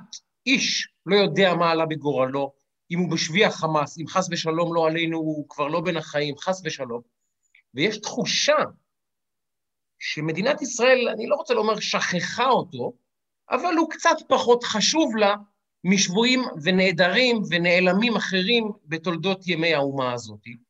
ונדב ואני מנסים ל- לשים בקדמת התודעה של הקהל הקטן שיש לנו, את העובדה הזאת בכל שבוע. חברים, זו ערבות הדדית. ערבות הדדית לא כשמחזירים את גלעד שליט. שיהיה בריא גלעד שליט, באמת שמחתי בשמחתו ובשמחת משפחתו כשחזר, זה לא ערבות הדדית. ערבות הדדית זה כשאתה לוקח את החלש ואומר, אני בשבילו, בשבילו, אני מוכן להשקיע אותם מאמצים שהשקעתי בשביל הילד ה... אני... הצבר המושלם. יש לי טיפה, אני רק חלוק איתך במקום אחד, והוא שהייתי נגד עסקת שליט. Mm. אני עדיין נגד עסקת שליט. אה, אני חושב שמספר הישראלים שמתו בגלל עסקת שליט הוא אה, תמחור בלתי סביר אה, של חיי אדם אחד מול אני לא יודע כמה. ומול אה, נזק אה, רב מאוד. אני חושב שהשיח סביב גלעד שליט היה שיח רגשני, חסר אחריות, וברור שאם זו הייתה הבת שלי, הייתי חופר עם השיניים אה, מנהרה מתחת לעזה, ומביא אותה בכל מחיר, ושישרף העולם. אבל הנהגה לא פועלת ממקום רגשני. כל הדבר הזה של הילד של כולנו ניגן נהדר על הרגש והפך אותו באמת לילד של כולנו. אה, אבל זה לא... אומה לא יכולה להתנהל במלחמה באופן שכזה. ואני, אה, ליבי יוצא לאברה מנגיסטו, אה, אבל אני לא חושב שצריך לשלם עבורו את המחיר ששולם עבור גלעד שליט, אלא להגיד, המחיר ששולם עבור גלעד שליט זו הפעם האחרונה בחיים ששילמנו מחיר כזה עבור מישהו, זה דבר מקולקל מוסרית ולא סביר. אה, לעשות את זה. כרגע אנחנו מתמודדים מול אה, ארגון שהוא אה, ממש אסופה של פסיכופטים, מורעלי משהו שמתחזה לדת, אבל הם בסך הכל אנשים ממש מטורפים. חמאס, אתה מתכוון מן הסתם? מה? כן, כן, בוודאי. כן, סתם חמאס, אתה מתכוון, כן. חמאס, חמאס, כל האסלאם הקיצוני, כל האסלאם הפוליטי, כל החבר'ה האלה. ואין לדון איתו בעסקאות אה, שבויים תמורת אה, משהו, אלא כשיש, כמו עכשיו, בעזרת השם, לא יודע, איזה מנוף שאפשר להפעיל, כמו החיסונים לקורונה שירד לנו ככה מהשמיים, אולי אפשר, אבל אני לכן גם אה, לא תומך בלחץ, זאת אומרת, אני תומך, קודם כל אני מזדהה עם, עם המשפחות של אורון. הדר. והדר, אה, ומכיר אותם ורוצה ש, שימצאו מנוחה, ושכמובן, כל, כל העניינים האלה, אבל אני אבל, והם, ההתנהלות שלהם היא אצילית ובאמת אות ומופת. ועדיין יש כל הזמן רצון לש, לשמר את הלחץ. שכל, אני, אני מאמין ש, שמי שיכול עושה את מה שהוא יכול. אני מאמין בזה, אני בן אדם תמים. אני מאמין שכל הזמן עושים את מה שאפשר, ואם אי אפשר זה סימן שהמחיר, זה שאו שזה בלתי אפשרי, או שהמחיר הוא בלתי אפשרי. וגם צריך לדעת מה מקבלים בחזרה, אבל גם בעיניי, גם, גם תמורת אנשים חיים. אסור לשלם אה, מחירים לאויב מן הסוג הזה. ההלכה, כידוע, תומכת ב...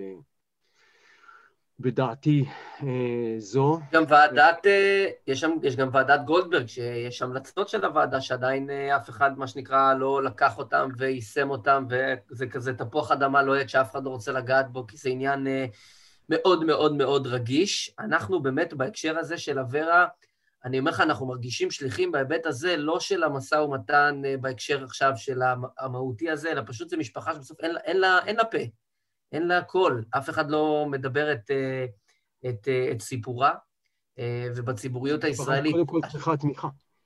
נכון, נכון, נכון, נכון, ובציבוריות הישראלית... תמיכה נפשית ותמיכה כלכלית ותמיכה, ולהרגיש מחוברת ולהרגיש שייכת ולהרגיש נכון. נאהבת. נכון. אה, אה, אני לא בטוח שהרמת קול תביא את אה, בנם העובד, אבל לפחות שהם לא ירגישו שהם לבד בדבר הזה. בדיוק, זה, בדיוק. זה רצוי. השאלה היא מהי הפעולה הטובה ביותר כדי שהם ירגישו שהם מחובקים על ידי הכלל. האם הסיפור שוב ושוב והרמת השלט עם שמו, או פעולות אחרות? אני לא יודע את התשובה, אני רק אומר. רצינו להספיק עוד הרבה דברים, אבל יש לך באמת תוכנית בוקר. אני רוצה להודות לך מאוד על הזמן, אברי. תודה רבה רבה. בשבילנו זה היה כיף אדיר, ולכבוד לנו שהצטרפת והשתתפת. וגם בפינג פונג הזה אני... ביניכם, זה, זה היה טוב, כאילו הפינג יותר. אני אגיד, אה, אני אגיד עוד משהו כאיש אה, תקשורת טיפה יותר צעיר מאברי, ובטח הרבה הרבה פחות מוכשר וחשוב ממנו. אני אומר את זה עכשיו, ואם זה קצת מתחנף לי שם, אז אה, מה שנקרא, תתמודד עם זה.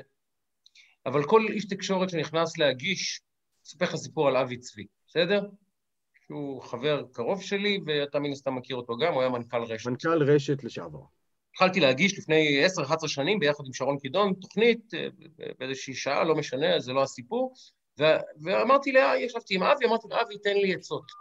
הוא אמר לי, יקירי, תקליט את אברי גלעד בכל בוקר ותעשה ככה. כך הוא אמר לי. תקליט אברי גלעד בכל בוקר, ותעשה כך, תודה, צא לי מהחדר. ככה אמר לי. פעמיים ביום. ככה אמר לי אבי צבי. אתה מחכה אותו ממש גרוע, הוא לא נשמע ככה. נכון, נכון, ברור. לא, אני חקיין גרוע, אתה טוב. אבל אבי צבי, הוא אמר בעצם מה שהרבה אנשים בתעשייה שלנו אומרים. זה, זה הסטנדרט. אברי זה הסטנדרט, ואתה צריך לסמן את עצמך. אני אומר לך לא, עכשיו... לא נחשפתי לאינפורמציה הזו עד עכשיו. אז זה הדיבור בינינו, היותר צעירים, זה הדיבור בינינו, שאברי זה הסטנדרט וצריכים להיות ברמה הזאת. לא בהכרח להסכים עם דעותיך או זה, אבל ברמת הפיין, להחזיק שידור. ולאברי יש הפרעת קשב, ואני פעם הייתי איתו באוזנייה, מסכן. הוא פשוט איבד את, את קור רוחו עם האוזנייה כשאני צעקתי, ובני כרמלי צעק, ואני לא זוכר עוד מי, והוא פשוט הסיר את האוזנייה באמצע השידור. זה היה שיחה עם נשיא המדינה, mind you, כן? אמר, חברים, רובי ריבלין, באמת, שיהיה בריא, אני הייתי ב control, הייתי מנהל אקטואלי או משהו, לא זוכר מה הייתי כבר, בני כרמלי היה, ועוד מישהו היה שם, אולי שלומית, מנהל, לא זוכר, שלושה אנשים צרחו לו באוזן, שידור חי, נשיא המדינה, הוא אומר, חברים, תודה, מסיר את האוזנייה, לוקח את השידור עד 7.25, וידע מתי נפסק השידור, וידע לנהל את השידור, פשוט. ובני כרמלי אמר, אני, אני אגיד את זה טוב, זה פודקאסט, תראה את הבן זונה, מקצוען נאמבר 1 בישראל.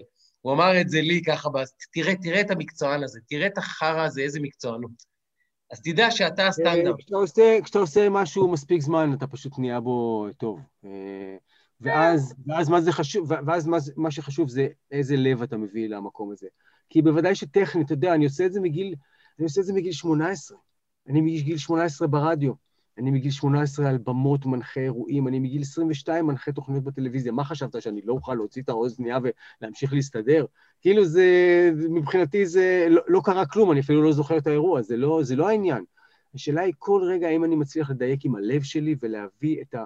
ולבחור בכל רגע להביא את הדבר הטוב המאיר, המועיל, המוסיף, המחבר, ולא את המקום שמנסה ליצור לעצמי מקום על חורבנו של הזולת, אם אמרתי משהו מובן. לא, לא, לא. זה, זה, זה, זה מבחינתי כל הסיפור. כל השאר זה רק כלים. בסדר, יש לי כלים, אני בן אדם מבוגר, יש לי כלים, רכשתי כלים.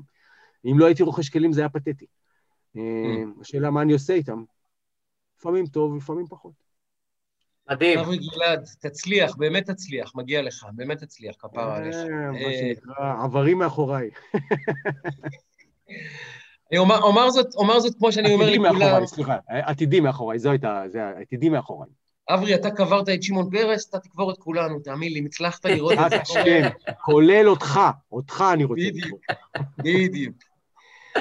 ואם אפשר עוד הלילה, סתם. לילה טוב, אברי, תודה. אברי, תודה רבה רבה. המון תודה, באמת. הרמתם לי, תודה רבה, להתראות. תודה רבה. תודה. ביי, להתראות. ונדבי, אנחנו נמשיך פשוט, ניתן לאברי לחזור לחייו.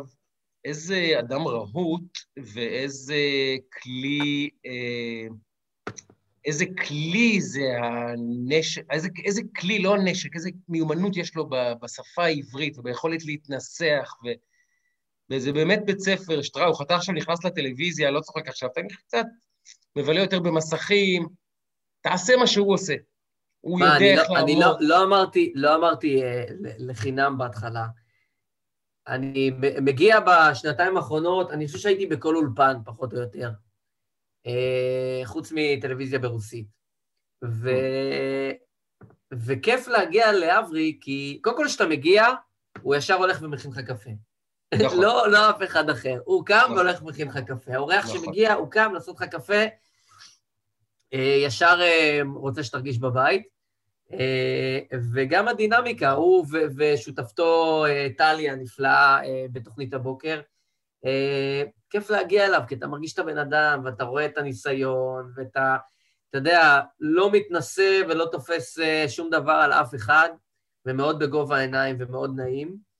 אה, וזה שהוא, אתה יודע, הולך כאילו ואומר את הדברים שלו בלי פילטרים, זה כמו קצת אה, צדיק תמים, אתה יודע, הוא אומר את הדברים, הוא לא... אצלנו, אתה יודע, בעולמות שלנו, הכל צריך להיות מחושב, ומה, ואיך, ומדויק, ו sound bite, וזה, ו... והוא כאילו go with the flow כזה, ו... ואומר את הדברים, אז זה בעיניי מקסים, אה, ואני חושב שהיה כיף. איך היה לך? היה לי ממש מעניין. אברי הוא אדם מרתק, אני גם... יש לי, יש לי די הרבה...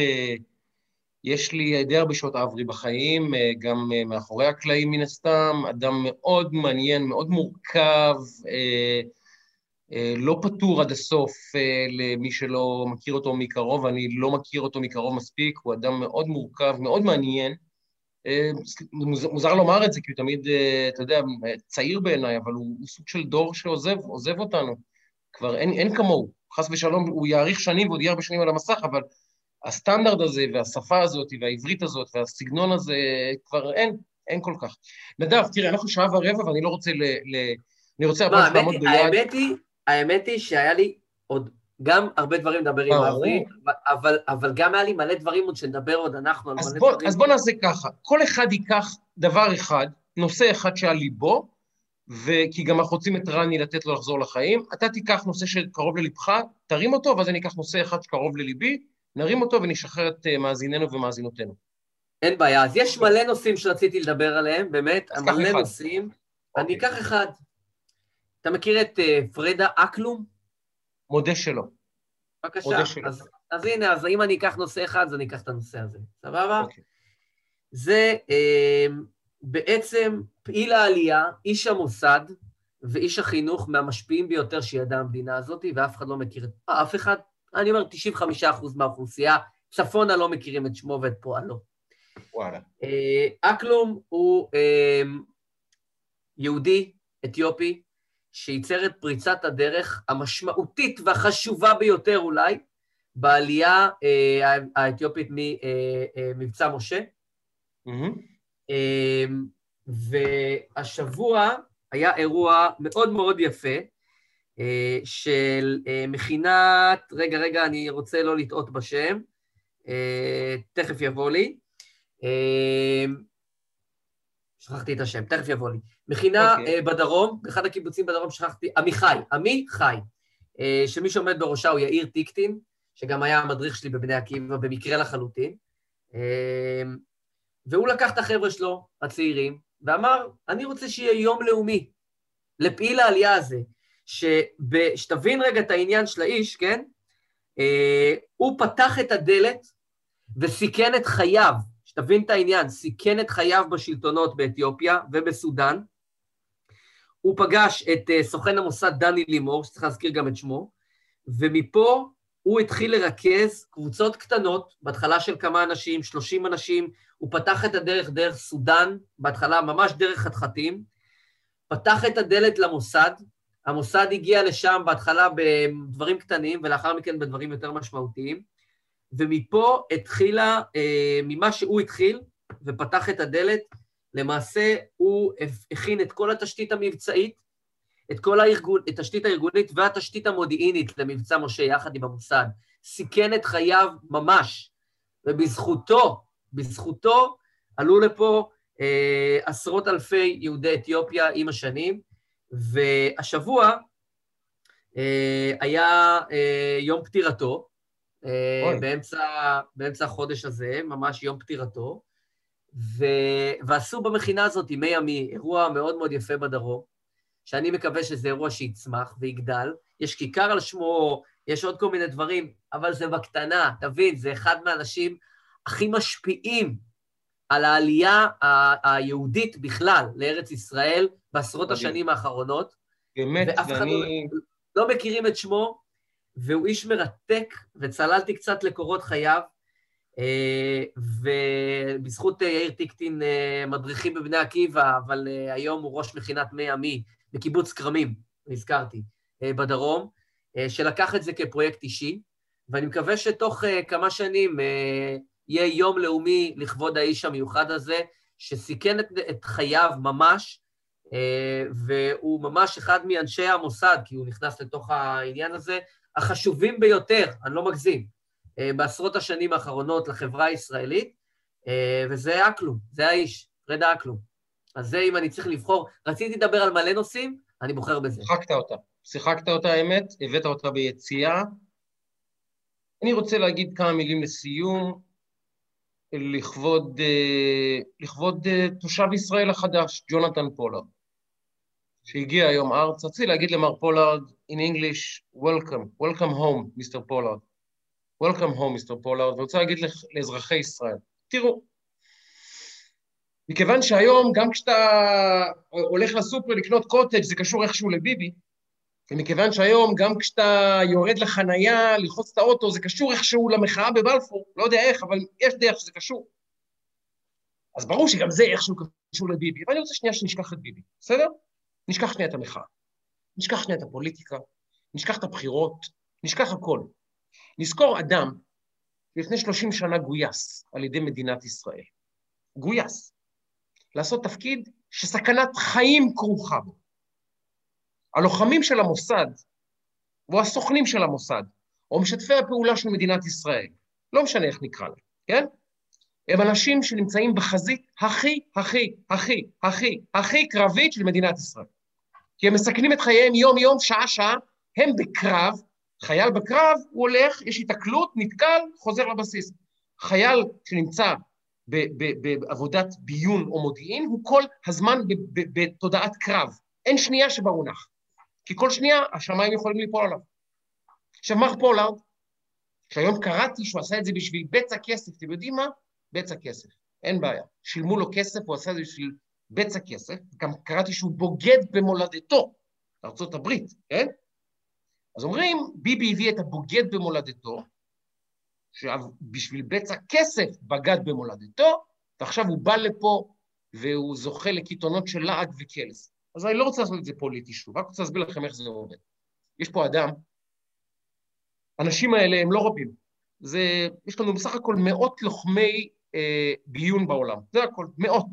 זה השפיץ של השפיץ של השפיץ, השפיץ של, של מערכת הביטחון הישראלית זה לוחמי הביון, השפיץ. וכשלוחם ביון מסכן את חייו ונתפס ויושב בכלא 30 שנה ומאבד את חייו למעשה, גם אם הוא קיבל על זה כסף. מדינת ישראל חבה לו חוב שאין לו בכלל דרך לכמת אותו, לתמחר אותו, לתגמל אותו, אין דרך, אין דרך. הוא נתן 30 שנה מהחיים שלו יום-יום במלחמה, תחשבו. הוא היה יום-יום במלחמה, 30 שנה מתוכם בכלא. אז עכשיו כשהוא חוזר ארצה, וזה הופך להיות שיחה על אם זה משרת אותו או לא משרת אותו, אז אני רוצה להגיד לכם, חברים, תתביישו. תתביישו. כי מדינת ישראל שלחה אותו. ואגב, לפני 30 שנה לא הייתה ממשלת נתניהו בשלטון, מישהו אחר שלח אותו. מישהו אחר שלח את ג'ונתן פולארד לעשות פעולת מודיעין בשירות ישראל. אני לא יודע אם כדאי או אסור או צריך או לא צריך להירגל בפנטגון, לא יודע, אני לא, אני לא ברמה הזאת בכלל להבין מה המוטיבציה. לא, לא ברמה מי אני בכלל שיגיד משהו. אבל אם מדינת ישראל החליטה לשלוח את האיש הזה ולהפוך אותו, לגייס אותו לסוכן שיהיה בחזית השפיץ של הפעילות המבצעית שלנו, אנחנו אחרי 30 שנה לא עומדים פה פשוט ואומרים לו תודה רבה, אדוני. מר פולארד, תודה רבה. תודה רבה על ה-30 שנה שנתת לנו מהחיים שלך, על זה שהחיים שלך נהרסו, על זה שישבת בכלא, על זה שעברת סבל שאי אפשר בכלל להסביר אותו, כי בסך הכל אה, גויסת לשירות המודיעין הישראלי. אז מי שעכשיו יורק בפרצופו של ג'ונתן אה, פולארד, שיתבייש. לא כאזרח ישראלי, לא כפוליטיקאי, לא כשמאלני ולא כימני, שיתבייש כבן אדם, שבן אדם שנתן 30 שנה מחייו, מחייו כדי להגן עליו, כדי לאפשר את חייו בכלל, אתה יורק בפרצופו כשהוא מגיע ארצה. אז אדם כזה, אני מתבייש בשבילו כבן אדם, זה בכלל לא ישראלי. זה חוזר אדם שנתן לך 30 שנה מהחיים, מהחיים כדי שאתה תוכל לשבת פה, ואתה אחרי זה יורק לו בפרצוף? אין לי, אין לי מילים יותר. באמת, אין לי מילים יותר. זה עצוב, זה מדכא, זה מביך, זה איכסה, ומפה, ג'ונתן פולארד, Welcome, and thank you for your great service. באמת, thank you for your great service, Mister פולארד. תודה רבה.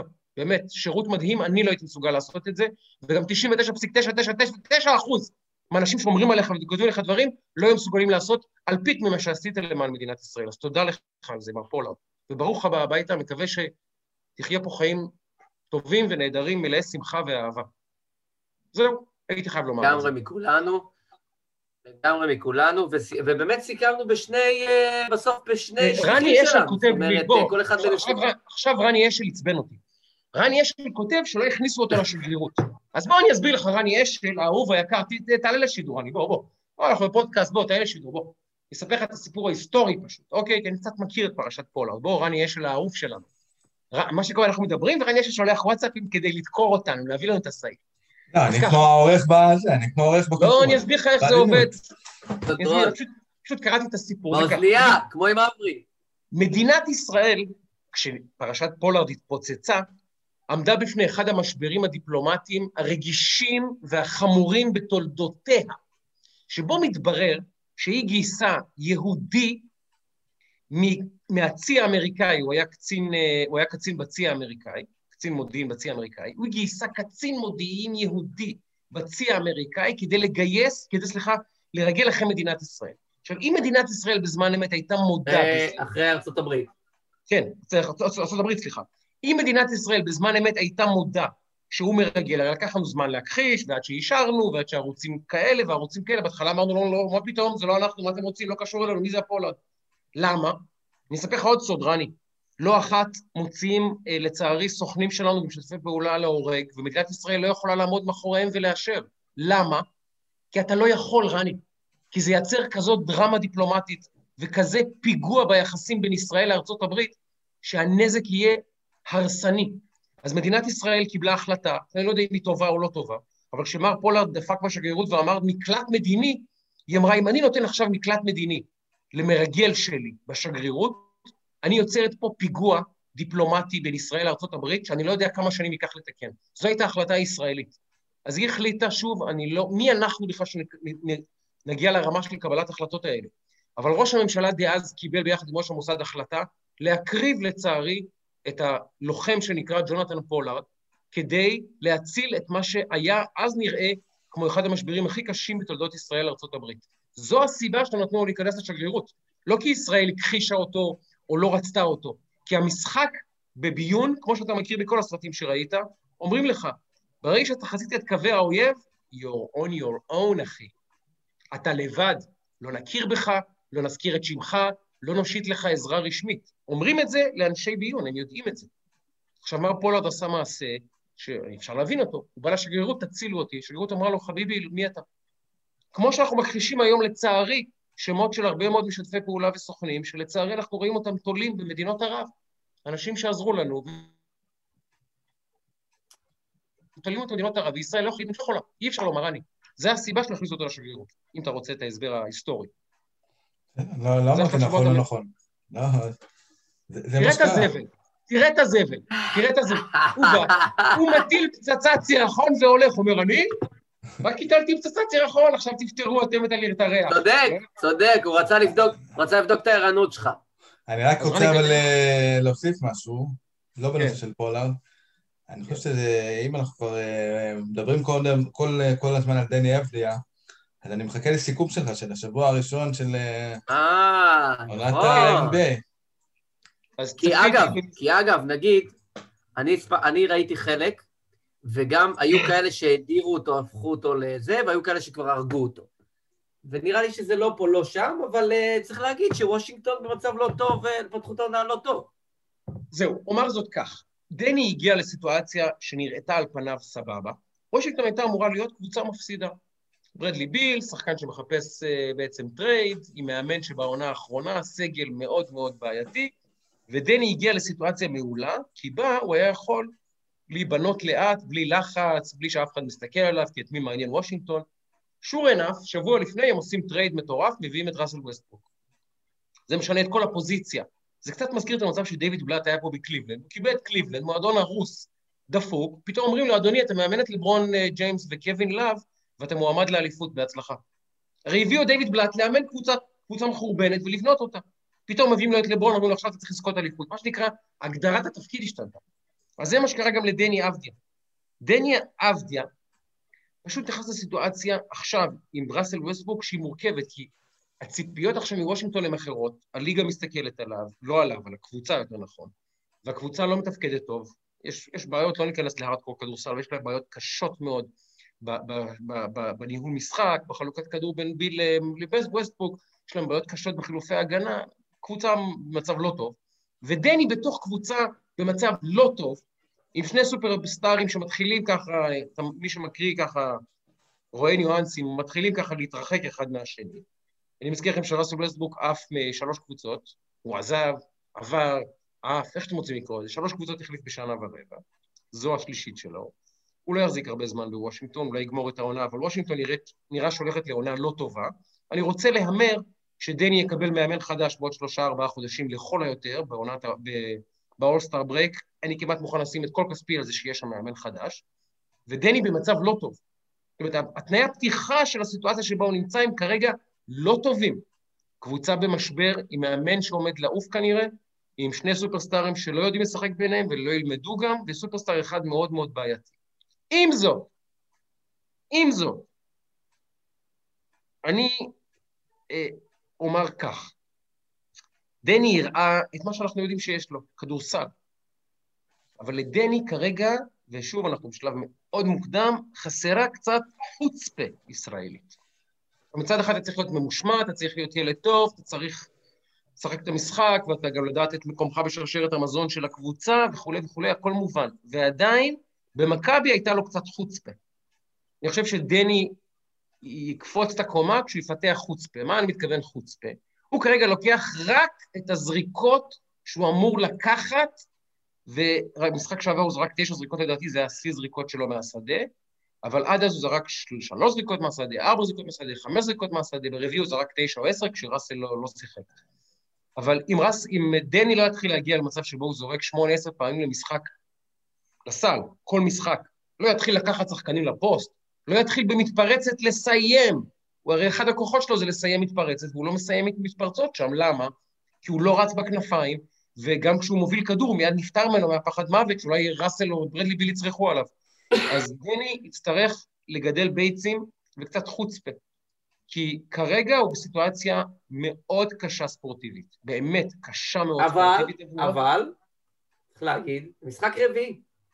נכון, ועם זאת, יש עוד 68 משחקים, ואני תקשיב, וושינגטון של השנה, אתה יודע שלעוד ארבעה חודשים תהיה קבוצה אחרת מוושינגטון של היום. אני חושב שגם יהיה trade במהלך העונה, אני די משוכנע שהם יעשו trade. נגיד ככה, אם מתוך החמישה משחקים הבאים מפסידים ארבעה, אתה תתחיל לשמוע רינונים על החלפת מאמן, תתחיל לשמוע רינונים על trade על ברדלי ביל, ואז כל הסגל ישתנה, המאמן ישתנה, וכמו שאומרים, זה משחק חדש לכולם. אז בואו נקווה בשביל דני שהקבוצה תתחיל לנצח, קצת. לא להפוך ללהיט, תתחיל לנצח. לפתוח את העונה 0 ו-4 זה לא טוב. זה לא טוב לאף קבוצה, ווושינגטון מתחיל להיות עליה לחץ, כי היא משלמת uh, 75 מיליון דולר לביל ולווסטברוק ול... ביחד. זה הרבה כסף. כשאתה משלם כל כך הרבה כסף לשני שחקני כדורסל, אתה רוצה ניצחונות. לא אליפות, ניצחונות. ואם אתה לא מביא ניצחונות, מעיפים אותך קיבינימט, ואני חושב שדני בעוד שלושה ארבעה חודשים יהיה בסיטואציית כדורסל אחרת, אלא אם כן וושינגטון תתחיל לנצח. אז לשאלתך, האם אני מודאג? קצת. האם, כמו שאמר נדב, חכה אחי, יש עוד 68 משחקים לעונה הזאת בלבד, אמת, אבל כרגע, לפני שבועיים הייתי יותר אופטימי מאשר אני היום, זו האמת. אוקיי. אה, תשמע, אני חושב ששבוע הבא גם יהיה לדעתי מסקרן. אה, אולי ניקח על עצמנו גם איזה כמה דברים לסכם את ה-2020 בשבוע הבא, כן, קצת, ולדבר על כן. תחזיות ל-2021. וגם אולי נרים לצופות ולצופים ולגולשות ולגולשים ולמאזינות ולמאזינים, אה, אם יש להם נושאים שהם ירצו לשמוע עליהם יותר ב-2021, או שחשוב שנתרכז ונתעכב עליהם שהיו דווקא בשנת 2020. אה, אה, אנחנו, נגיד... אנחנו גם מקבלים המון פניות מאנשים שמבקשים מאיתנו לארח את פלוני או אלמוני או יוני. אנחנו קוראים את כל ה... אתם מבינים שאנחנו פשוט... יש לנו פודקאסט אחד בשבוע, קשה, קשה לענות לכל ה... אבל נגיע, נגיע, וגם נגיד שיש עוד כמה הפתעות בדרך בשבועות הקרובים שיהיו מאוד מאוד מעניינים. אה, אנחנו הולכים גם לקראת אה, תקופת בחירות, אז זה גם מרתק. רציתי לדבר איתך קצת על אה, פגוש את העיתונות שבוע שעבר, שהיה מצחיק במיוחד, ועל עוד כמה נושאים ששווה להתעכב עליהם כתחזיות פוליטיות. מה קרה, מה קורה, מה יקרה, אבל יהיה לנו גם את הזמן לדון בזה. וזהו, אני חושב שאנחנו מסכמים את uh, שיחת רקע, פרק מספר 20. בואנה, רני, זה מיילג' רציני, מה, מה יש לך להגיד על זה? כל הכבוד, כל הכבוד. אתה יודע, זה הכל התחיל מתוך שיחת טלפון פשוטה של... מה אתה אומר? אולי, אולי תעשה פודקאסט. והסיפור המלא זה בהמשך, זה נעשה חשוב. לא, הסיפור, הסיפור המלא הוא כזה, אני אספר לכם. יום אחד אני מקבל וואטסאפ מנדב שטראולר, שהוא אמר לי, אחי, אני משועמם בטירוף, בוא נעשה משהו לא משעמם. ואז הוא אומר, יש לי חבר, רני אשל. אנחנו נפגשים ששתינו בית קפה, ורני אשל אומר, תקשיבו, איזה משעמם זה. אתם יודעים מה? בואו נשים מיקרופון ונקליט את השעמום הזה. וככה נולד הפודקאסט. נכון? אני מדייק בערך בכרוניקה של הדבר? לא מדייק בכלל, מה זה מדייק? היה פה, לא, היה, לא... פה, היה פה סיפור של השגחה פרטית מטורפת. אבל את, זה, אבל את זה נשמור, את זה נשמור, זה צריך להיות באיזה ציון דרך. רגע, אבל רני, רני, אני אמרתי טים דנקן, ונדב אה, אה, הזכיר את השלישייה ההונגרית האגדית. איזה שחקן שלך, רק בדיעבד אתה מבין כמה הוא היה גדול ופספסת אותו קצת בזמן אמת. כשאתה אומר, לא בדיעבד הוא היה... כן. קודם כל, שותפת זה באמת אחד הגדולים שהיה במכבי חיפה, וזו שאלה מאוד... אה, ניסיתי לחשוב על זה תוך כדי, ולא קפץ לי שם. לא קפץ לי איזה שם שאמרתי, וואלה, אותו פספסנו. אתה יודע, זה כמו שפה בפוד הקודם הזכרתי לך את עופר מזרחי, שזה מבחינתי אחד השחקנים הכי גדולים, עם הקריירה הכי מפוספסת. לגבי זה, עד שבוע הבא אני אחזור אליך עם זה תשובה.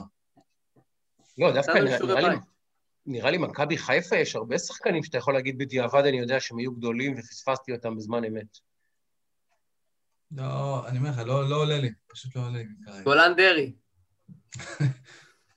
גולן דרעי וקובי גנון. צמד מגני השפה. קובי גנון, קובי גנון. אתה יודע מה, אני אתן לך דוגמה. אלון חרזי. כולם מדברים... לא, לא, אבל אלון חרזי היה קפטן, לקח אליפויות. כן, לקח אליפויות. אלון חרזי המגן.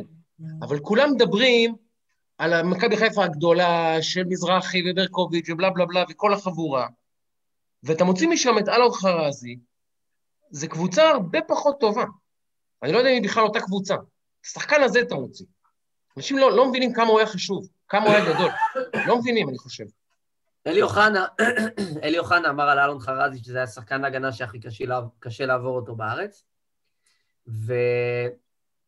ואלון חרזי לדעתי הוא גם אחד מהמעוטרים. הוא לקח במכבי חיפה אליפויות, עבר לביתר, לקח בביתר אליפויות. בנבחרת הוא היה שיאן ההופעות לדעתי הרבה מאוד שנים ברצף. הוא באמת ענק כדורגל ישראלי, שאני לא חושב שאני מקבל את הכבוד שמגיע לו. לא מקבל את הכבוד שמגיע לו. לדעתי. אמ, אתה יודע מה, יש לי, יש לי מישהו שהוא קצת נשכח, לא, לא יודע אם תסכים איתי, אבל זי ארמלין, mm. כשאתה מסתכל על ההיסטוריה של הכדורגל הישראלי, בסך הכל היום זה שם שהוא קופץ בעיקר, בעיקר לאוהדי מכבי חיפה משנות ה-80. אבל לטעמי הוא פורץ דרך גם, ב, אתה יודע, גם בהיבט של המגזר, שהוא אחרי כן. טורק ראשון, שהוא באמת סחב את מכבי חיפה לאליפות, שהוא באמת בזיכרון כן. הקולקטיבי, הוא לא נחשב לאחד הגדולים, אבל אני ראיתי אותו בעיניים, זה היה אחד החלוצים הכי גדולים שהיה אי פעם בכדורגל הישראלי. אני יכול לסיים עם בדיחה? תן לנו. משפט הכדורגל הכי גדול שנאמר אי פעם בכדורגל הישראלי. אלון מזרחי? אמר אותו שלום אביטן. Okay. אמרת אוקיי. כדורגל 70's. שאלו פעם את שלום אביטן, אמרת השחקן שהכי קשה לעקוף אותו, כן? שאלו את שלום אביטן, תגיד, מי המגן שהיה לך איתו הכי קל? רני, זה מוקדש לך באהבה. הוא אומר, ללא ספק איתן אהרוני. כשהייתי מקבל את הכדור ממנו, כשהייתי מקבל את הכדור מולו, הייתי מסמן לחבר'ה להתחיל להתחבק.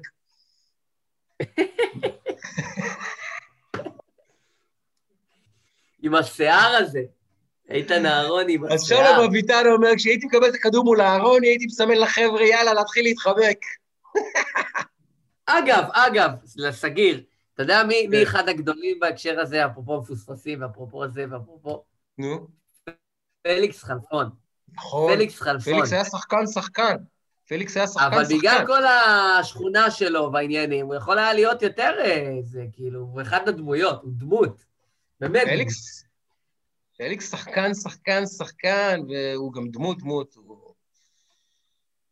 טוב, חברים, אה, אנחנו, אנחנו מסכמים את פרק מספר 20 בשיחת רקע. רני אשל, תודה רבה לך על כל העבודה, שעות לא שעות, סחטיק עליך, מספר באמת, אחת. באמת, באמת. שייקה, תודה רבה רבה לך, תהיה לי בריא. אמן. ואנחנו בשבוע הבא ניפגש, והולך להיות מאוד מעניין, ובכלל אנחנו לקראת כמה פרקים מסקרנים במיוחד בשבוע. תראו, בוא נאמר את האמת, יש לנו בחירות, ואנחנו לא נעבור על זה לסדר היום, מבינים? לא, כן? לא נעבור על זה לסדר. לא נעבור על סדר היום, אנחנו פשוט... נאלץ להגיב, נאלץ להגיב, להתמודד. אנחנו פשוט לא נעבור על סדר היום, זה מה שיקרה. אתה יודע מה לא יקרה? לא נעבור לא, על זה על היום. אתם תעברו את הבחירות האלה, אתם תעברו איתנו, ואנחנו נעבור איתכם, אתם מבינים את זה? שלושה חודשים עכשיו, ואנחנו בעניין, אז אתם תהיו פה. אה, אתה יודע מה עוד? שלא נשכח לפני סיום, מי ששרד על הנה, מה שנקרא, אה, התחרות של גיק אה, טיים, גם אה, מעניין. אתה מבין, אנחנו כל כך לא בעניין, אבל צריך להיות. הגענו, הפלנו לחמישייה או שישייה האחרונה של הפודקאסטים בז'אנר, ואנחנו צריכים מי שיהיה בעניין, וזה, נעדכן, ש... אני חושב שההצבעה היא עד סוף השבוע. עד יום ראשון, עד השלישי לראשון. עד יום ראשון, אז אנחנו נעדכן את זה גם, אה, שייקן, נציף את גם, זה. גם נשלח בפייס וגם נעשה באתר, סליחה, בעמוד שלנו, ואנחנו... אבל שוב, רק אם אתם באמת חושבים שאנחנו ראויים, על, לא כטובה לנו. אם אתם באמת נהניתם, חושבים שאנחנו הפודקאסט הפוליטי הכי טוב שאקטואלי ששמעתם השנה, תחצו. אם לא, תנו לאחרים, סבבה, הכל בסדר.